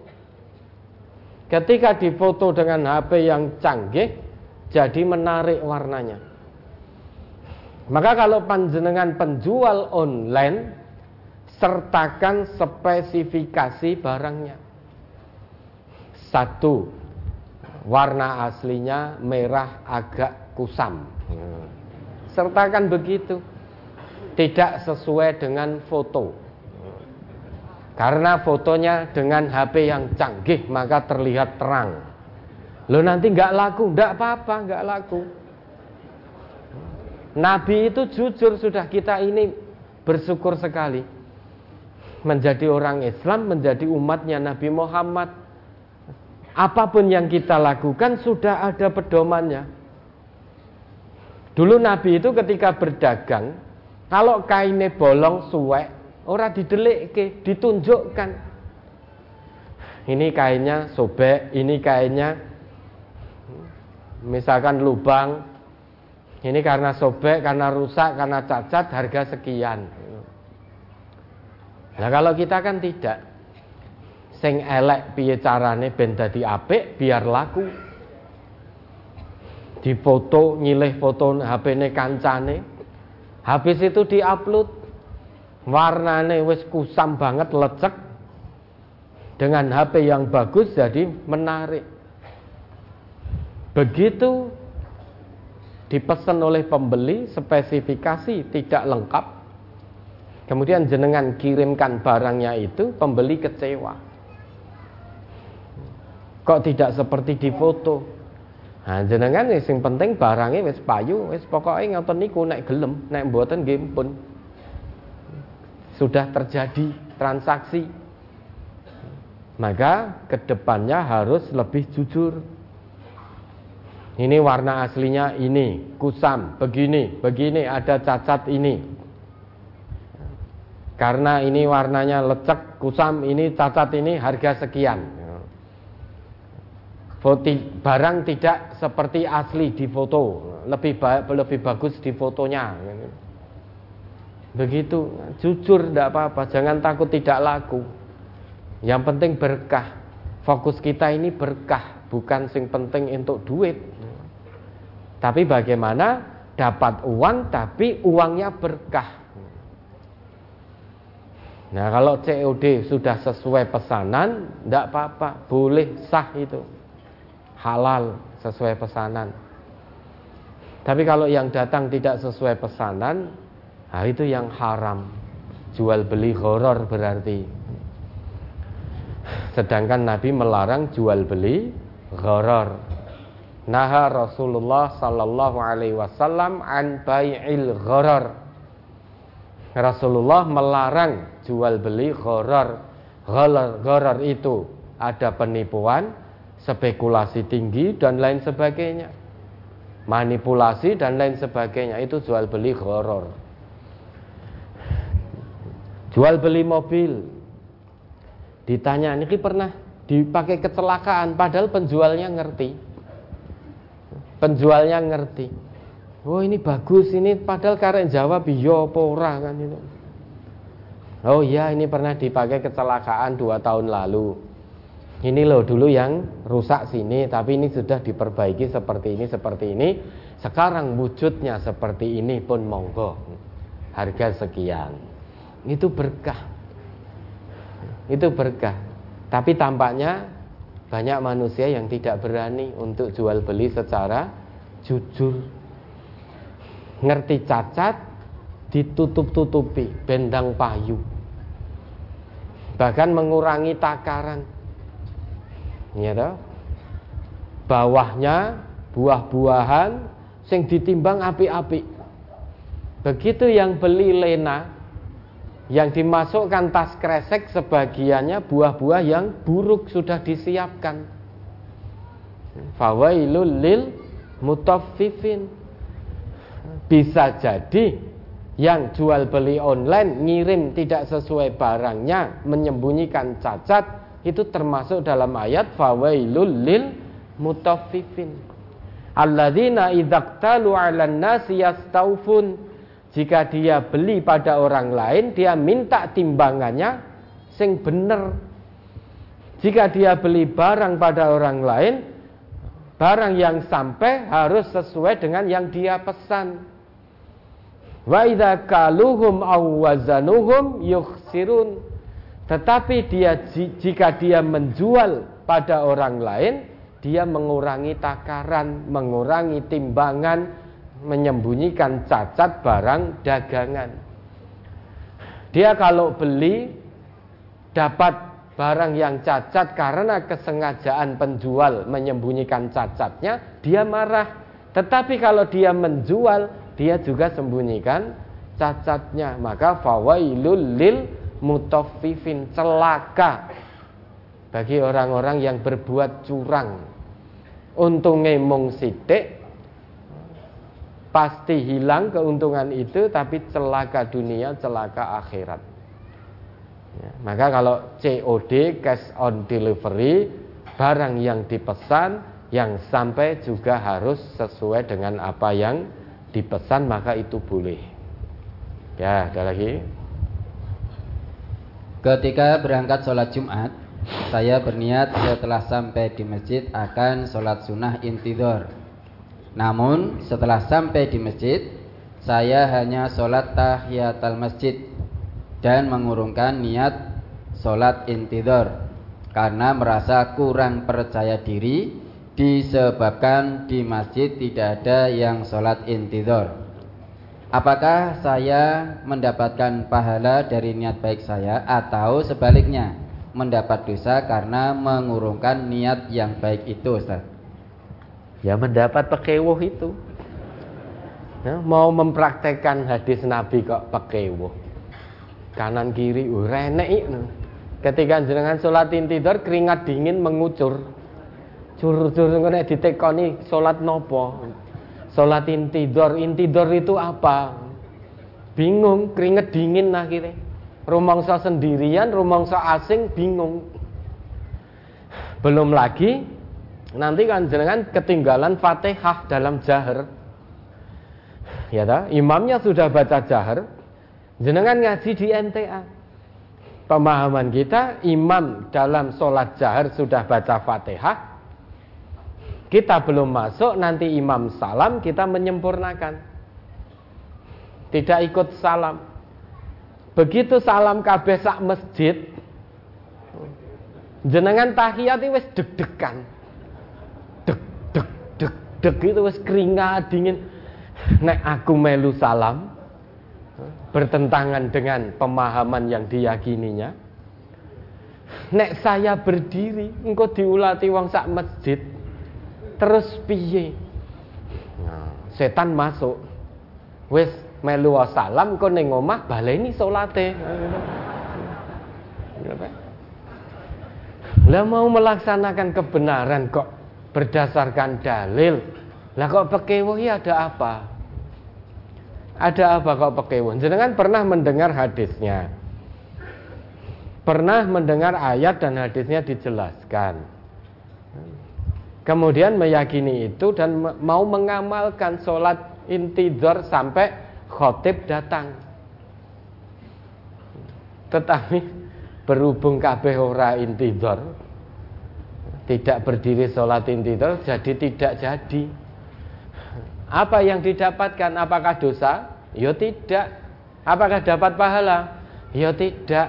Dapat pahala dari tahiyat masjid itu. Nah yang menjadi pertanyaannya sampai kapan jenengan mau pekewuh dengan manusia untuk mengamalkan amalan yang memang berdasarkan hadis dari Nabi sampai kapan? Padahal sholat intidor itu hanya bisa dilakukan ketika jenengan menghadiri sholat Jumat berjamaah. Ada khotibnya ada ini jenengan nunggu khotib datang sholat sunnah intidor ya Buktikan besok Jumat jenengan masih pakai wuh tidak. Ya, apakah dapat dosa juga tidak? Apakah dapat pahala juga tidak? Lah terus pripun? Ya wis ngono wae kan. Ya, ada lagi. Pertanyaan masih berkaitan dengan uh, riba set brosur di halaman eh, tanggal 25 September itu masih di, banyak Ustaz. Masih berapa itu? Uh, tak terhingga tak terhingga. 10 uh, berarti masih 6 ditambah dengan satu ini Ustaz. ada 7 ya mari.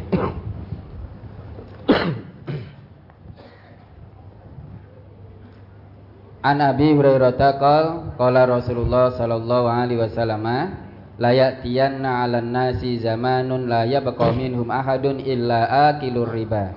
Faman lam yakul asabahu min hubarihi. Rawa Ibnu Majah. Dari Abu Hurairah ia berkata Rasulullah sallallahu alaihi wasallam bersabda sungguh akan datang kepada manusia suatu zaman. Tidak seorang pun dari mereka kecuali akan memakan riba. Dan orang yang tidak memakannya ia pun akan terkena debunya. Hadis riwayat Ibnu Majah. Saya menemukan riwayat hadis ini dan yang mau saya tanyakan maksud dari hadis ini Ustaz. Jika kita kaitkan dengan beberapa riwayat lain yang ada di brosur yang menyebutkan bahwa riba adalah dalam hal hutang piutang saja apakah perekonomian di negara kita ini juga sudah mengandung riba dalam arti walau hanya sampai kena debunya saja termasuk riba Ustaz. Ya saya juga tidak tahu. Jadi dalam hadis ini ini wanti-wanti dari Nabi akan datang satu zaman menimpa manusia maka tidak ada yang tersisa dari manusia itu kecuali semuanya menjadi pemakan riba. Kalau dia tidak makan riba, dia akan terkena debunya riba. Nah, kalau dilihat prakteknya, ya, debu riba ini itu samar sekali. Hampir-hampir tidak terlihat. Karena sebetulnya itu riba, namun dikemas sedemikian rupa sehingga kita sampai-sampai tidak tahu membedakan itu riba atau tidak kita tidak tahu. Saking manusia itu ingin menutup-nutupi riba. Sehingga ditutup sedemikian rupa, dikemas sedemikian rupa sampai ribanya tidak terlihat. Padahal jika diteliti, ditelusuri lebih dalam, ternyata masih ada unsur ribanya. Nah itu berarti ada debu riba. Debu sangat kecil bisa terbang ke sana kemari, menempel pada siapa pun dan dia sebetulnya tidak punya niatan untuk makan riba. Debunya ini tidak terlihat. Oleh karena itu Bapak Ibu, sebagai bentuk kehati-hatian kita, maka segala hutang piutang yang diri ini akan terlibat di dalamnya, perhatikan betul, pelajari betul dengan baik tentang prinsip-prinsip hutang piutang. Bagaimana menurut syariah? Kalau harus ke koperasi, bagaimana menurut koperasi syariah? Asuransi bagaimana? Asuransi syariah dan yang non syariah. Pelajari dengan baik. Asuransi syariah, di situ ada akad tabarruk, akad tolong menolong. Di situ ada akad tijarah, mudorobah misalkan. Di situ ada akad mudorobah mustarokah di situ ada akad wakalah bil ujrah dan lain sebagainya dan lain sebagainya. Ini harus dipahami dengan baik dulu. Ditanyakan dengan baik sehingga peluang sekecil debu, sekecil gubar untuk kita bisa menghindar dari riba, maka itu yang kita ambil, kita lakukan. Berusahalah untuk menghindari riba meski peluangnya hanya sekecil debu. Tetap kita ambil peluang itu untuk menghindari. Kalau ikhtiar insani sudah dilakukan dengan maksimal, andai kata kita masih terkena debu riba, padahal sudah betul-betul berusaha menghindar dengan semaksimalnya, maka insya Allah usaha maksimal sudah dilakukan, tidak ada dosa. Kita betul-betul ingin menghindar. Tetapi kalau kita punya pernyataan, Allah zaman saiki Arab menghindari riba, opo iso? Wes riba yo ben, ora yo ben, sing penting iso mangan. Berarti tidak ada niatan untuk menghindari riba. Zaman sekarang mana riba, mana yang bukan riba, wis angel ke timbange mumet. Timbange mumet wis pokoknya sing penting warak. Perkara itu ternyata riba atau bukan wis dudu urusane. Nek ora mangan ya nyatane luwe ya betul, nggak makan ya lapar. Tidak minum nyatane haus, ya betul jenengan tidak ngunjuk juga haus. Tetapi makan minumnya orang Islam diatur oleh Allah. Makan minum yang halal. Jangan makan minum yang riba. Beli pakaian, kenakan pakaian dari hasil yang halal. Jangan mengenakan pakaian dari hasil riba. Itu yang membedakan kita dengan orang-orang yang tidak punya iman kepada Allah. Nabi kan pernah menyebut menyebut seseorang yutilus safar yang suka bepergian. Asy'atha akbar rambutnya acak-acakan dan berdebu. Ya muddu yadahi ilas sama ya Rob ya Rob menengadahkan kedua tangannya ke langit seraya berdoa pada Allah. Wahai Tuhanku ya Allah ya Tuhanku ya Allah ya Tuhanku. Kata Nabi Wa mat'amuhu haram, makanannya dihasilkan dari hasil yang haram. Wa mashrabuhu haram, minumannya dihasilkan dari hasil yang haram. Wamal basuhu haram, pakaiannya dihasilkan dibeli dari hasil yang haram. Wahudiya bil haram, dia dikenyangkan dengan hasil yang haram. Fa'anna yustajabu dzalika? Bagaimana mungkin doanya akan dikabulkan oleh Allah? Dia berdoa menengadahkan tangan, bercucuran air mata, sedangkan makanan yang masuk dalam perutnya, minuman yang masuk dalam perutnya, pakaian yang dia beli, dia hasilkan dari cara-cara yang haram. Maka doanya tidak akan dikabulkan oleh Allah. Oleh karena itu Bapak Ibu, sekecil apa pun peluang saat ini untuk menghindar dari riba, meski hanya sebesar debu tapi itu peluang untuk menghindar riba kita tempuh. Kita jalani. Pokoknya niat kemudian lakukan secara bertahap, berproses mohon kepada Allah sudah. Allah akan tunjukkan cara, Allah akan tunjukkan jalan walladzina jahadu fina lanahdiyannahum subulana. Yakin tidak dengan ayat Allah ini? Kenapa? Karena kalau itu halal dan toyib, namanya itu rezeki dari Allah. Namun jika itu tidak halal dan tidak toyib, itu bukan rezeki dari Allah. Allah hanya akan memberi rezeki hambanya yang beriman dari cara yang halal dan toyib. Sedangkan sesuatu yang didapat bukan dari cara yang halal dan toyib, itu bukan rezeki dari Allah. Ya, makanya biar tidak terkena debu dari riba, usaha dulu lah perekonomian bangsa kita ini apakah termasuk riba? Tentu ada yang masuk dalam riba, ada yang tidak. Maka harus cermat, harus pandai-pandai. Mana yang riba, mana yang bukan riba.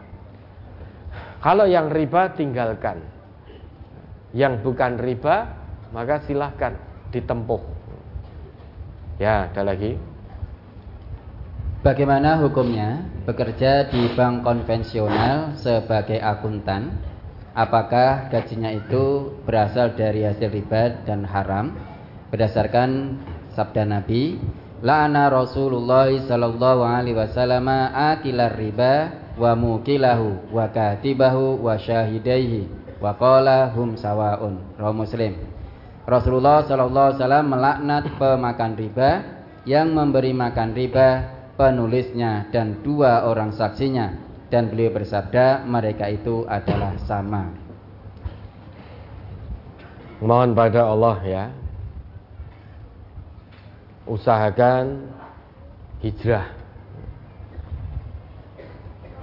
Hijrah secara bertahap berproses pelan-pelan. Secara bertahap, yakin dengan Allah, Allah akan tunjukkan jalan. Akutan ini kan berarti sing ngitung-ngitung. Iya. Akuntan ini yang apa? Mencatat dan menghitung.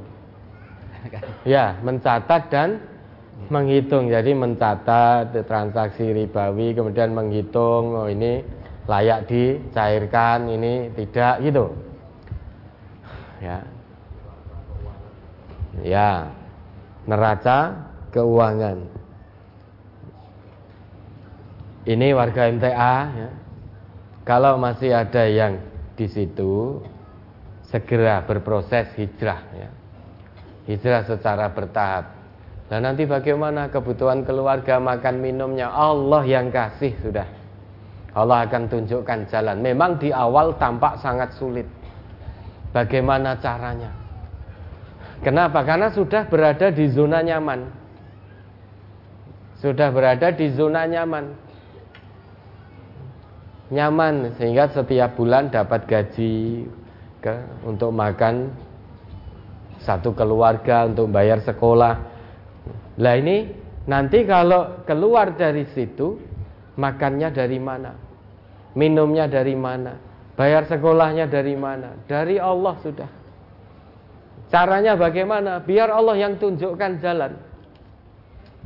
kewajiban kita itu meninggalkan riba. Kalau itu sudah dipenuhi, maka Allah akan tunjukkan jalan. Kita hanya diminta oleh Allah berhenti, jauhi riba. Allah yang akan tunjukkan jalan, tunjukkan caranya. Mungkin saat ini belum terpikir oleh kita bagaimana caranya. Karena masih ada ketakutan kita untuk meninggalkan. Meninggalkan riba, kita masih ketakutan. Wah engko gek, engko gek, engko gek. Engko manganmu piye, bayar SPP ne piye. Itu kan kita masih ketakutan. Maka Allah belum tunjukkan jalannya. Tapi jika bismillah saya hijrah dari riba karena Allah. Yakin betul dengan janji Allah. Meski saat ini tidak bisa kita nalar, tidak bisa kita logika, hanya bisa kita yakini janji-janji Allah itu. Satu hari nanti Allah akan buktikan pada kita bahwa janjinya Allah pasti benar. Maka mengukur janji Allah, meyakini janji Allah Jangan diukur dengan logika kita manusia. Orang gaduk pikiran kita. Enggak gaduk. Matematikanya Allah jangan diukur dengan matematika manusia. Matematika manusia tidak akan bisa menjangkau matematikanya Allah. Yakini janji Allah itu.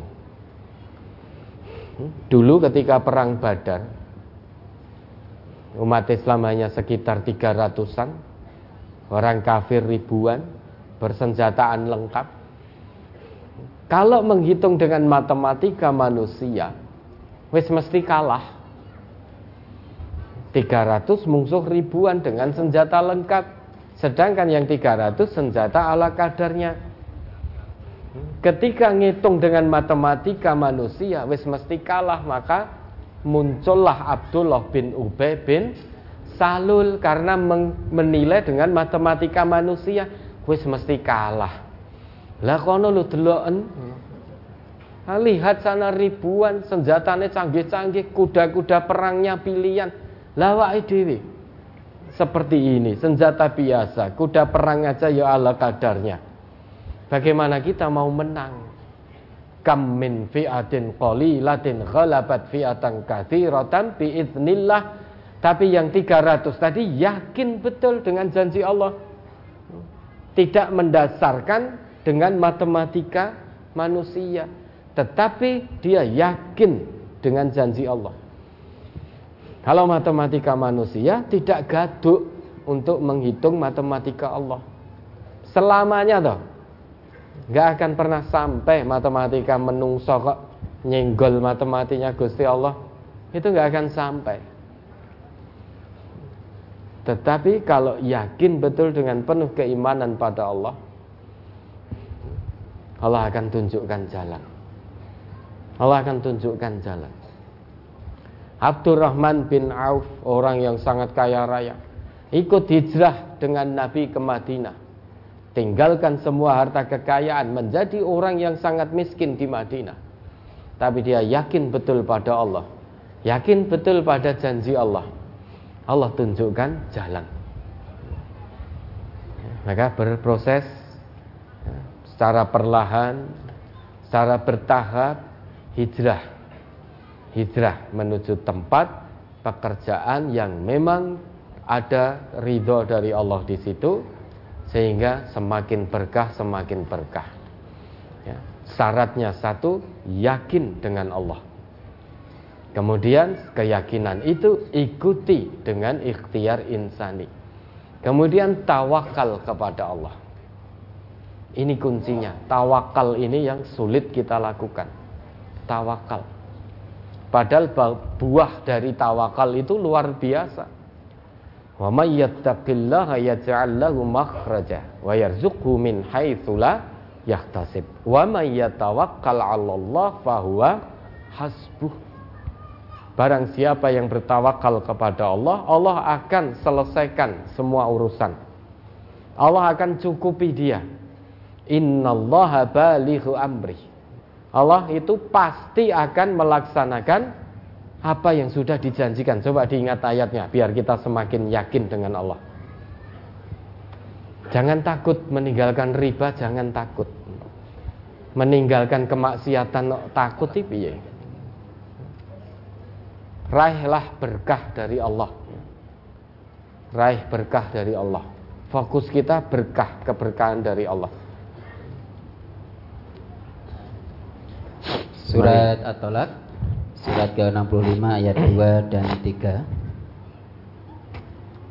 Fa'idha balagna ajalahunna fa'amsikuhunna bima'rufin aw fariquhunna bima'rufin wa ashhidu zawai adlim minkum wa aqimu syahadata lillah. Dhalikum yu'adu bihi man kana yu'minu billahi wal yaumil akhir.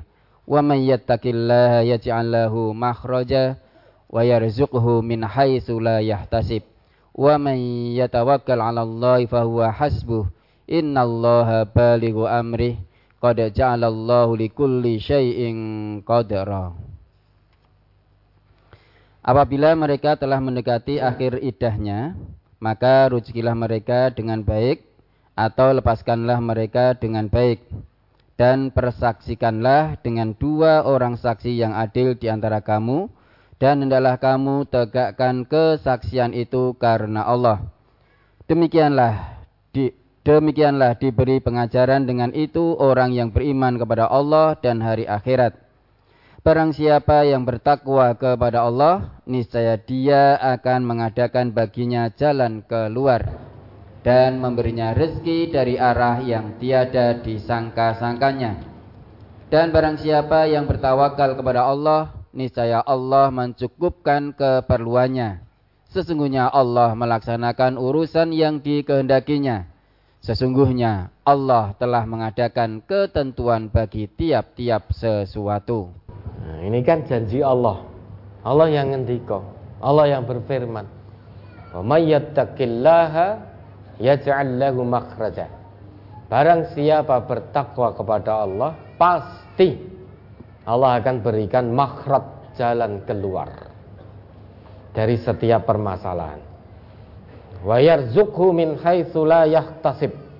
Barang siapa yang bertakwa kepada Allah, Allah akan beri rezeki dari arah yang tidak bisa dia sangka. Artinya min haitsu la yahtasib itu di luar jangkauan nalar manusia. Di luar matematika manusia itu min haitsu la yahtasib. Syaratnya bertakwa. Kemudian wa may yatawakkal 'ala Allah fa huwa hasbuh. Barang siapa yang bertawakal kepada Allah, menyerahkan urusannya kepada Allah, dia hanya menjalankan perintah Allah, Allah perintahkan tinggalkan riba, dia ikhtiar insani untuk meninggalkan riba. Kemudian sesudah semaksimalnya menjalankan meninggalkan riba kemudian dia serahkan urusannya kepada Allah maka fahuwa hasbuh Allah akan beri kecukupan padanya. Innallaha balighu amrih sesungguhnya Allah pasti melaksanakan urusan yang dikehendakinya. Allah pasti melaksanakan janji yang sudah ditetapkan kalau Allah sudah berjanji pasti memberi kecukupan bagi orang-orang yang meninggalkan riba, pasti Allah akan beri kecukupan itu. Pasti akan terlaksana. Ini Allah yang mengatakan. Qad ja'alallah likulli syai'in qadra. Allah telah mengadakan ketentuan bagi tiap-tiap sesuatu. Ketentuan orang yang beriman makan minum dengan cara yang halal dan thayyib. Itu ketentuan bagi orang yang beriman. Maka orang yang beriman jangan kepengen makan minum berpakaian dari cara yang haram. Itu bukan ketentuan untuk kita. Yang beriman itu makan minum dengan cara yang baik. Kenal halal, kenal haram.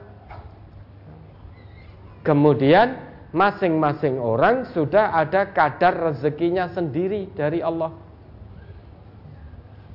Tetapi semuanya tempuh dengan cara halal dan toyib.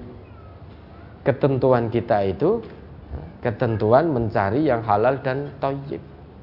Maka jangan kepingin dengan orang-orang yang hasilnya banyak namun dengan cara yang tidak halal, dengan cara yang tidak tauhid. Bismillah, yakin pada Allah secara bertahap berproses. Allah akan berikan tempat pekerjaan yang insya Allah lebih baik. Dengan catatan tawakal kepada Allah. Ya, ada lagi tukar menukar padi yang sama bagusnya tetapi berbeda nama. Contohnya, padi nampat ditukar dengan padi membramo. Biasanya para petani melakukan hal itu untuk membuat bibit padi yang akan ditanam. Boleh apa tidak, Ustaz? Nah, itu kualitasnya sama atau beda? kualitasnya sama, beda nama. Ya, kalau disampaikan. Ya, tapi kualitasnya kan sama. Jadi misalkan apa namanya? Dia kualitas yang bagus, sama-sama bagus. Albur bilbur tadi. Dia kualitas sama-sama bagus, hanya beda nama. Maka itu ya, ya diperkenankan mau beda kualitasnya tapi sama mislan bimislin sawaan bisawain kualitasnya sama kemudian hanya jenisnya yang berbeda. Maka silahkan fabi'u kaifasyitum karena ikhtalafat asnaf ikhtalafatil asnaf. Jadi berbeda jenisnya. Berbeda jenis. Kualitasnya sama-sama jenis yang bagus. Tetapi dia secara merek beda. Itu sama persis gitu toh kualitasnya. Barangkali yang memahami monggo yang memahami gimana ini? Biar cetok antara 64 dengan membramu Pak. Sama nggih? Oh, sama Ustaz. Sama. Coba satu saja yang jawab. Sama. Ustaz Ghazali Pirso. Monggo ini. Barangkali ada yang nyambung Bapak ahli pertanian, monggo. Bisa mengambil mic untuk menjelaskan 64 dengan membramo. Pakai mic coba. Pakai mic.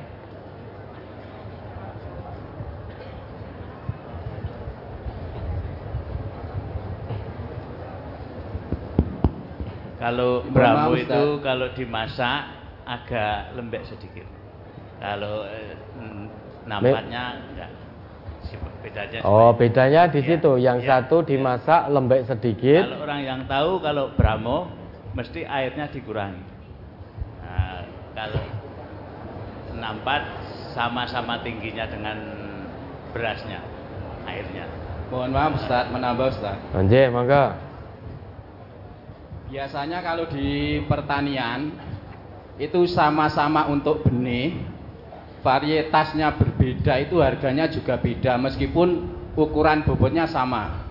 Misalnya sama-sama 5 kilo, tetapi berbeda varietas itu harganya juga berbeda. Demikian Ustadz yang kita tambahkan. Ya, jadi ukurannya sama, harganya beda. Gitu, terus ini tukar menukar gitu. Jadi tukar menukar benih tadi.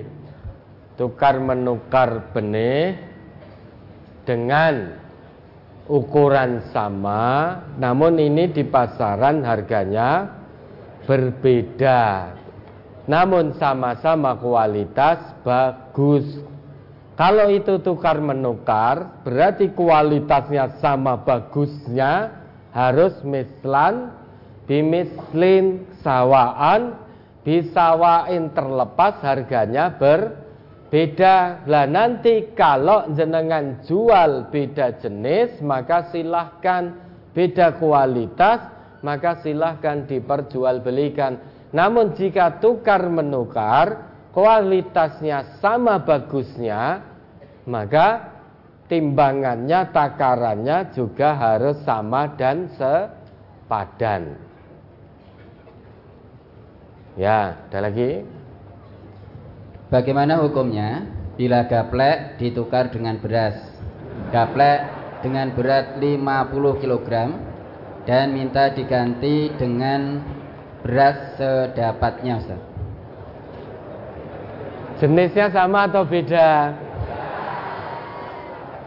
Gaplek dengan beras sama atau beda? Nah, tadi kalau beda boleh apa tidak? Boleh. Beras dengan gaplek wa idza talafat hadhil asnaf fabi'u kaifa syi'tum idza kana yadan biadin.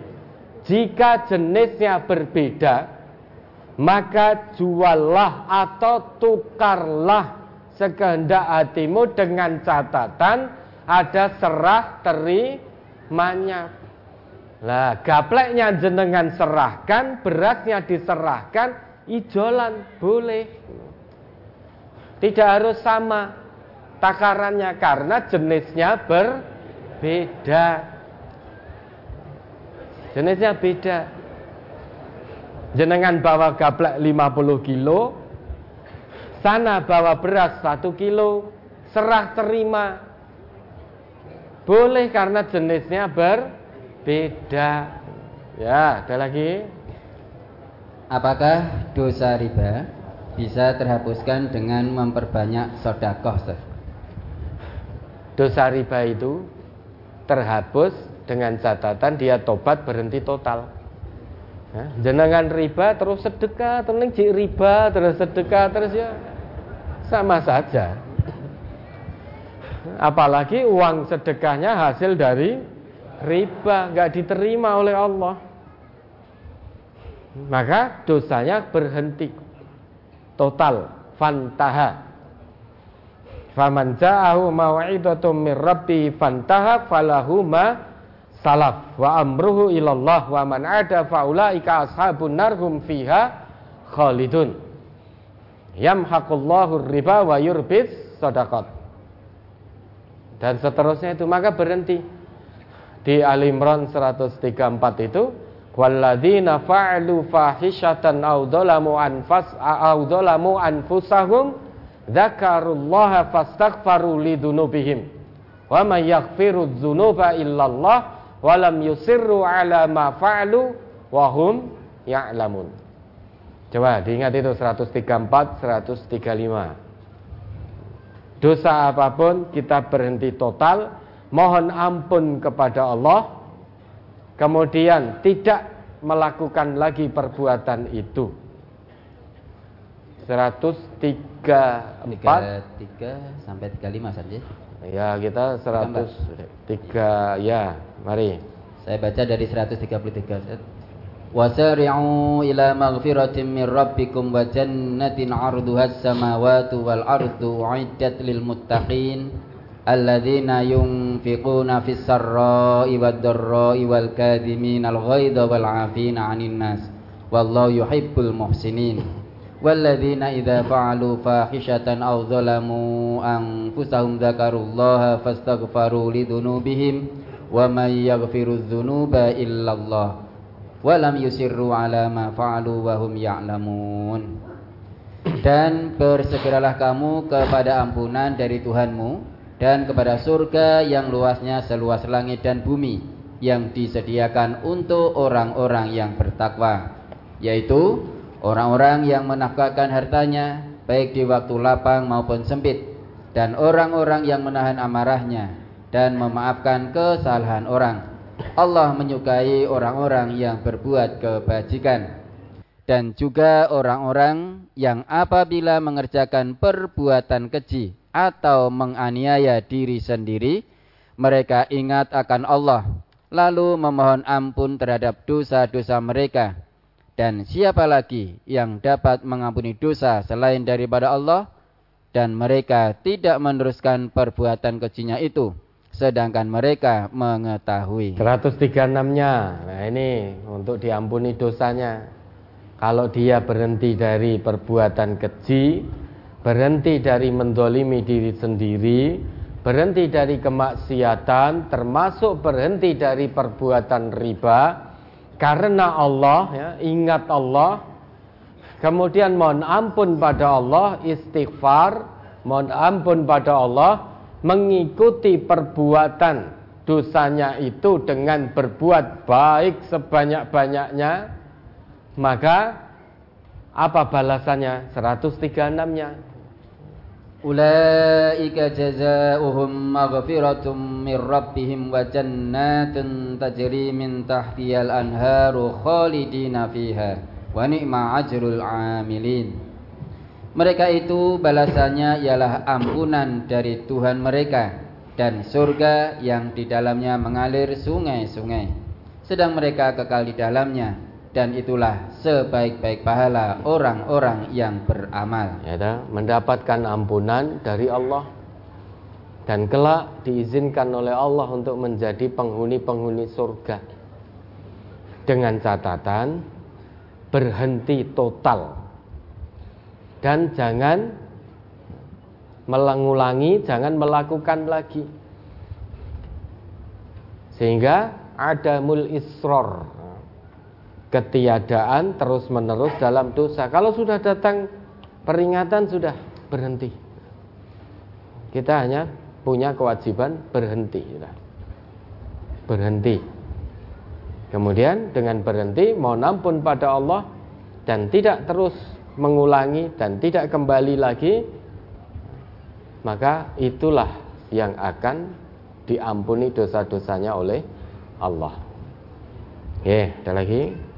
Suami saya pinjam uang di warga sesama ngaji yang bekerja di suatu koperasi dengan jumlah pinjaman 3 juta dan angsuran tiap bulan 3 juta 200 eh, 320 ribu mohon maaf dan angsuran tiap bulan 320 ribu dalam kurun waktu satu tahun.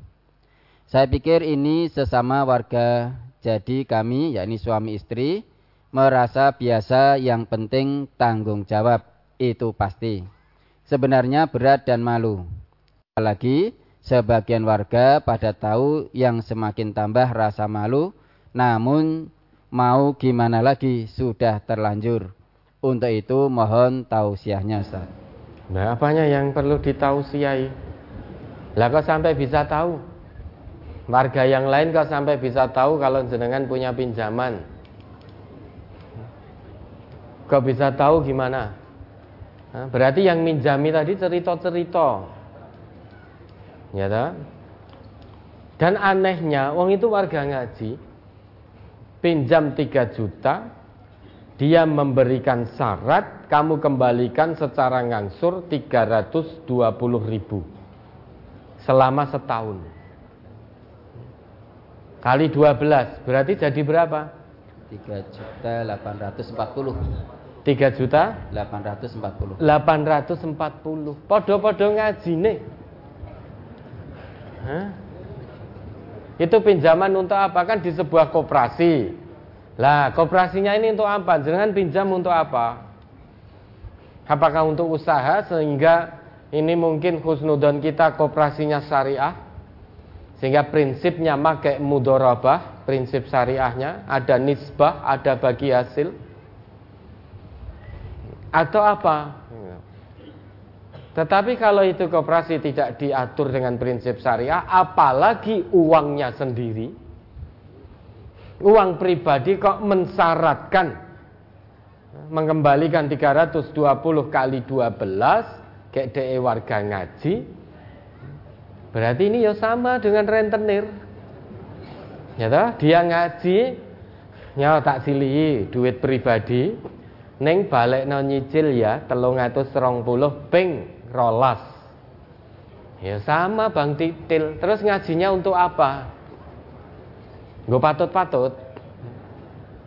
Ada satu syarat menjadi warga ngaji di MTA yang tidak boleh ditawar-tawar. Apa itu aturannya? Mengamalkan hasil kaji. Kalau tidak siap mengamalkan hasil kaji, maka tidak perlu ngaji di MTA.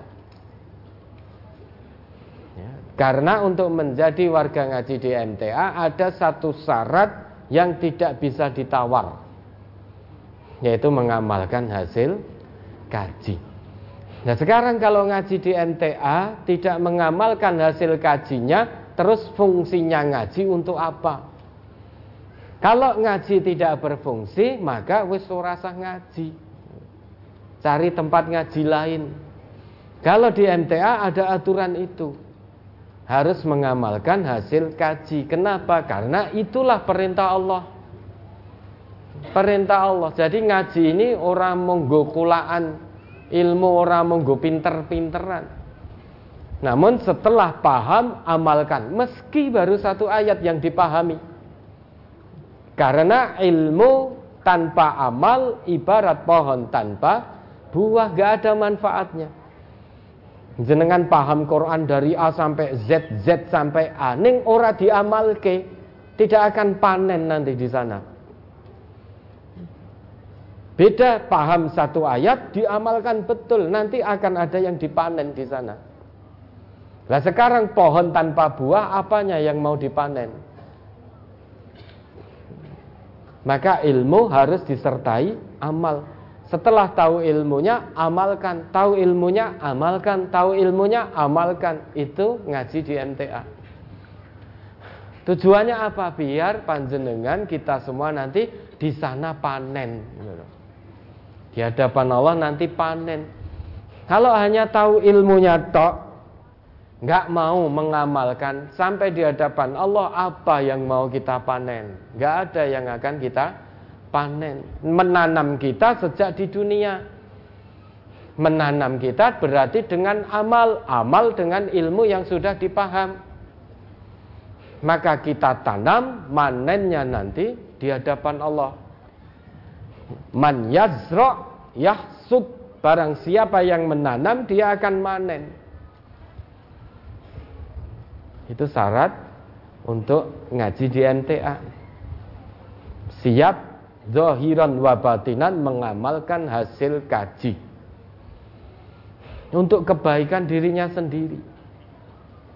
Lah sekarang ngaji ngutangi saudaranya menyaratkan mengembalikan 320 kali 12 ini uang pribadi misalkan. Atau dia punya koperasi koperasinya sendiri tidak diikat dengan syariah. Tidak diikat dengan prinsip-prinsip syariah. Sesudah itu cerita-cerita. Ya toh fulan nyileh aku loh, tak sili, wes tak sili. Saya beri keringanan hanya mengembalikan kelebihan 20 kali 12. Neng nanti saya ini orang nyaur. Wes telung tahun misalkan. Semuanya diceritani. Ini ada yang keliru, ada yang tidak pas. Kalau toh memang itu pinjam, beri pinjaman sesuai dengan prinsip syariah. Wes ora sah dicerita-cerita nih, cukup diam, dah. Cukup diam, jangan sampai ada yang tahu.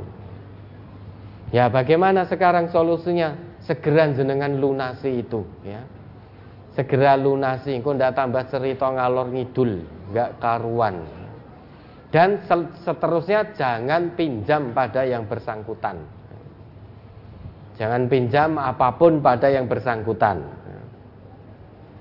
Kalau betul yang jenengan sampaikan. Dan berikutnya kalau sudah lunas jangan hutang lagi kepada siapa pun.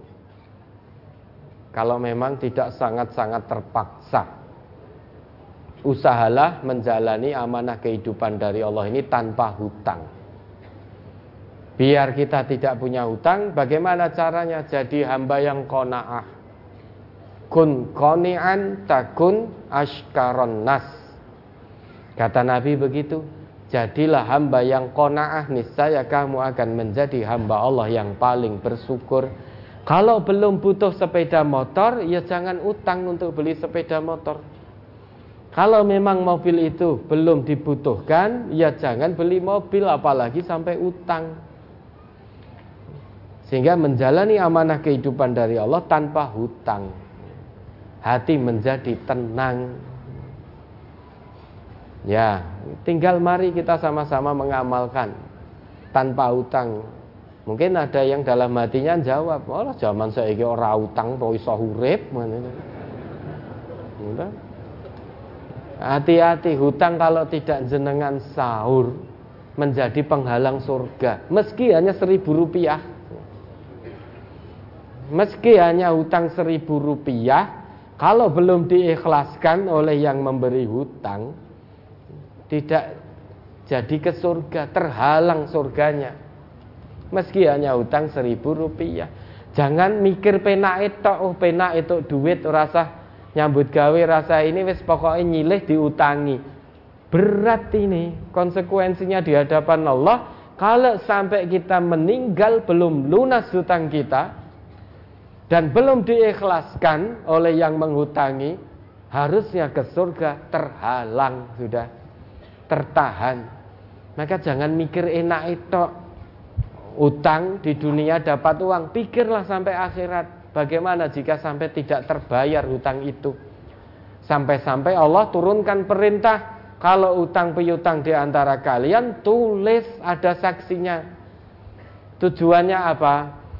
biar kalau nanti yang berhutang atau yang menghutangi meninggal dunia ada saksi sehingga biar tidak tertahan surganya ada saksi kalau keluarga tidak ada yang tahu delalah kita meninggal sedang kita punya hutang delalah sing utang sama yang hutangi pergi bareng meninggal bareng nggak ada yang tahu. Baik keluarga yang ngutangi nggak ngerti. Keluarga yang hutang juga nggak ngerti kalau orang tuanya punya hutang. Yang sana juga tidak tahu kalau ternyata uang orang tuanya dipinjam oleh saudaranya. Sama-sama sudah meninggal terus sopo sing arep lunasi. Maka pentingnya mengamalkan perintah Allah. Kalau punya hutang jangan malu. Catat. Kemudian ada saksi. Sudah. Sekecil atau sebesar apa pun hutang. Biasanya kita malu, tidak mau dicatat, tidak mau ada saksi itu biasanya utangnya ora bener. Utang untuk ini, utang untuk ini. Makanya di kita ini warga MTA kalau mau hutang izin, izin. Ya. Kalau diizinkan silahkan Kalau tidak diizinkan ya jangan Nah nanti kalau diizinkan maka tercatat ada saksi Biar nanti jika suatu saat meninggal Saksi tadi mengabarkan pada ahli warisnya Dulu bapak atau ibu punya hutang sekian pada fulan Begitu Ini masalah hutang Jangan hanya dipikir enaknya saja Pikir akibatnya kalau sampai tidak terbayar. Akibatnya bisa menjadi penghalang surga kita. Meski hanya seribu rupiah. Ya, ada lagi. Saudara saya punya hutang di bank titil atau rentenir atau bank plecit. Hutang itu belum lunas. Saudara saya sudah meninggal. Yang saya tanyakan, siapa yang wajib nyaur utang Padahal saudara saya itu tidak mempunyai anak Ustaz. Nah, nak tenan toh.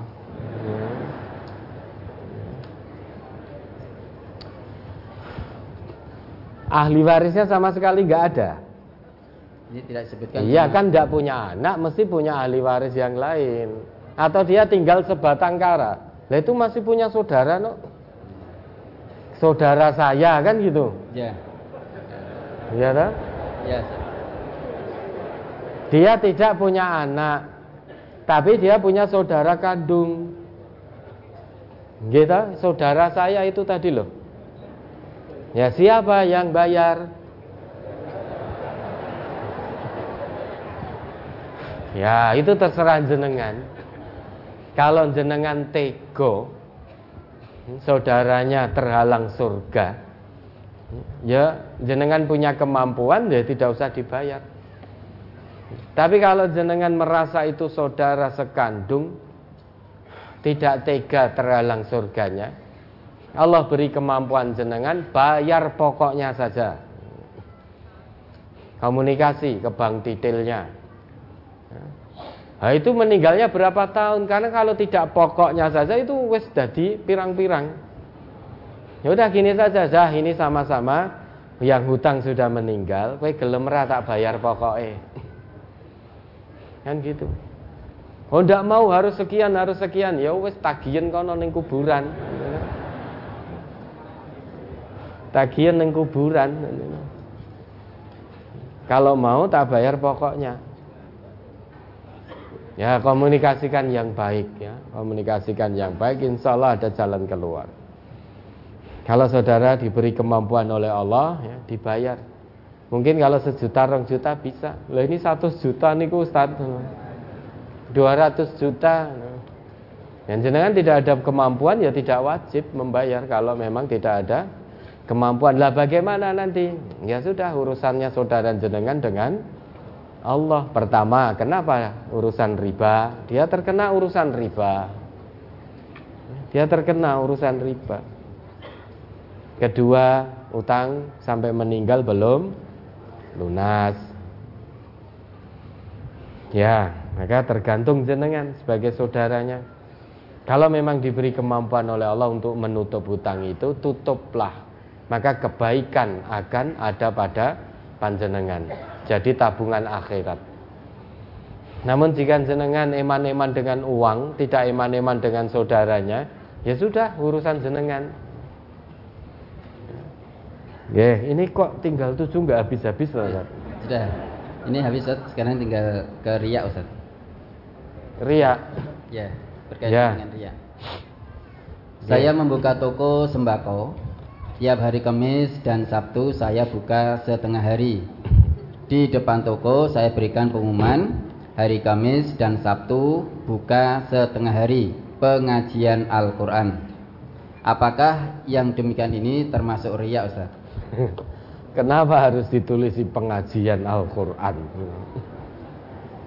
Cukup ya. Yang namanya kita ngaji itu ya mesti Quran. Ya? Orang Islam itu naik ngaji disebut kata ngaji itu tentunya Quran dan Sunnah. Kalau bukan Quran Sunnah yaitu bukan tadabur. Cukup biar tidak ria ya, jam sekian sampai sekian tutup.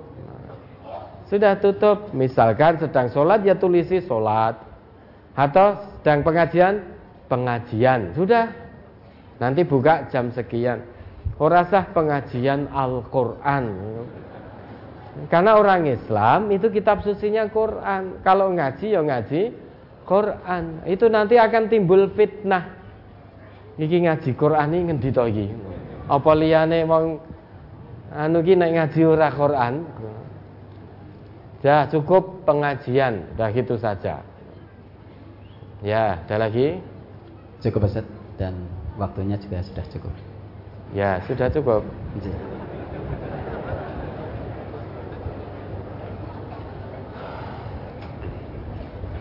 Oh ya, ini ralat ya Abdullah bin Ubay bin Salul tadi di perang apa? Uhud atau Badar? Uhud atau Badar? Uhud Perang Uhud. Uhud. Perang Uhud tadi disebut perang apa? Perang Badar. Nah, maka Abdullah bin Ubay bin Salul itu di perang Uhud gembosi pasukan Islam. Jadi sampai apa namanya yang ikut itu tidak sebanding dengan yang awalnya ketika mau berangkat berperang. Di samping itu, perang Badar pun juga demikian.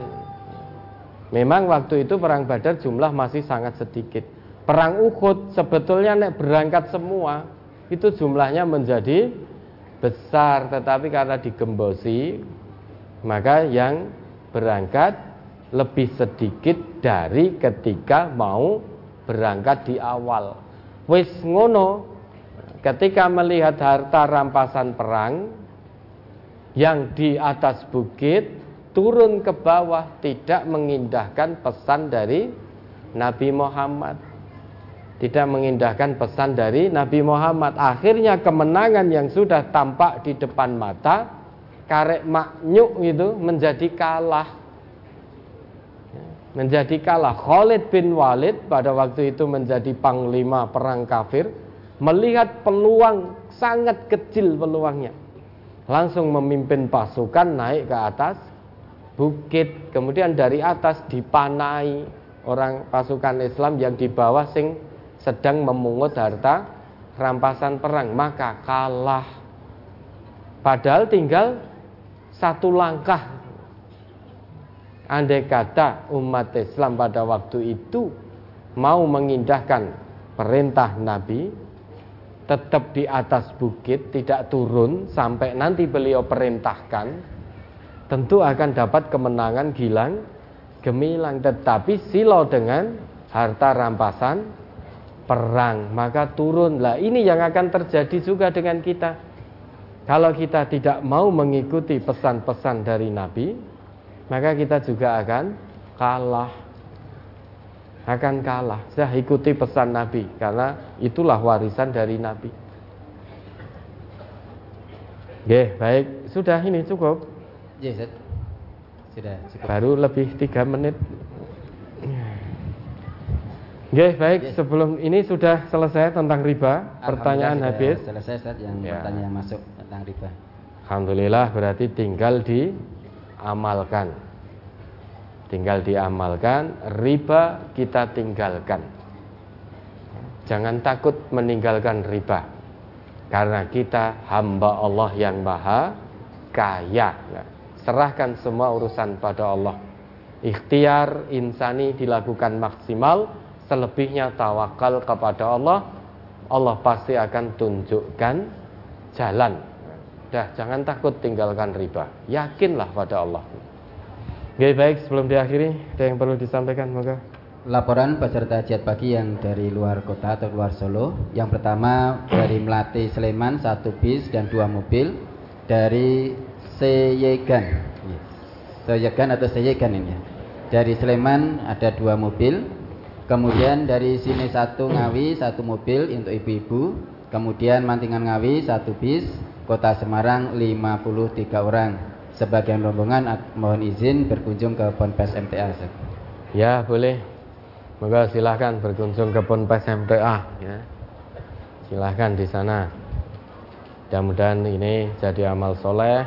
Jarak yang sudah ditempuh harta yang sudah dikorbankan mudah-mudahan dinilai lillah di hadapan Allah.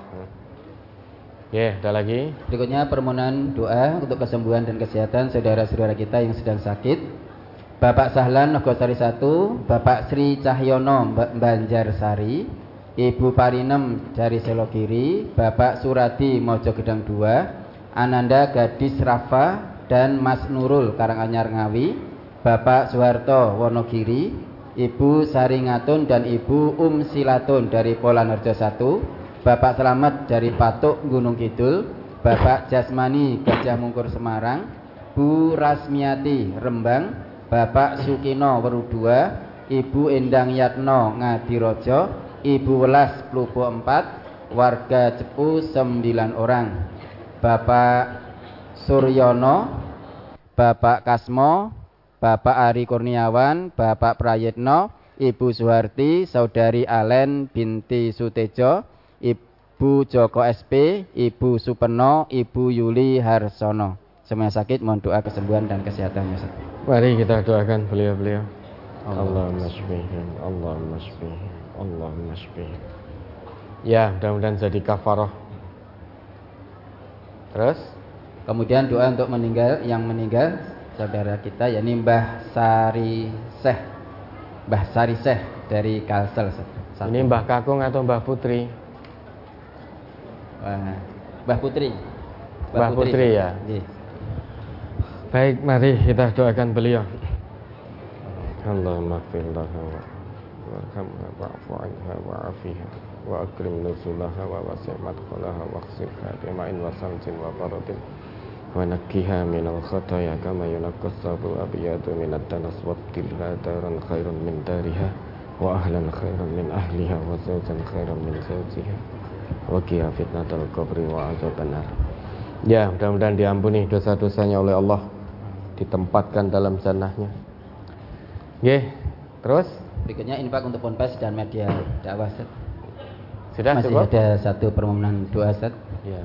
Doa atas meninggalnya Ibu Welas Sadimah warga Pluko 4 di Rumah Sakit Sarjito baru saja Ustaz beritanya. Ya, mari kita doakan. Allah. Allahumma Allahu Allahumma firlaha. Ibu ya, ibu ini ya. Ye, Ibu. Allahumma firlaha warhamha wa'fu anha wa'afiha wa akrim nuzulaha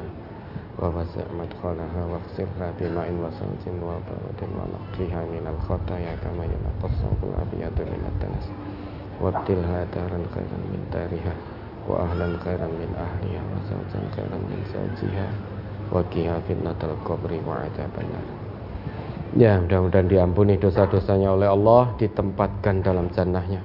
Amin. Sudah cukup? Cukup Ustaz.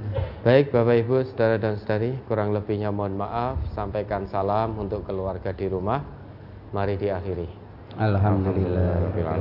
Subhanakallahumma wa bihamdika asyhadu an la ilaha illa anta astaghfiruka wa atubu ilaik. Wassalamualaikum warahmatullahi wabarakatuh.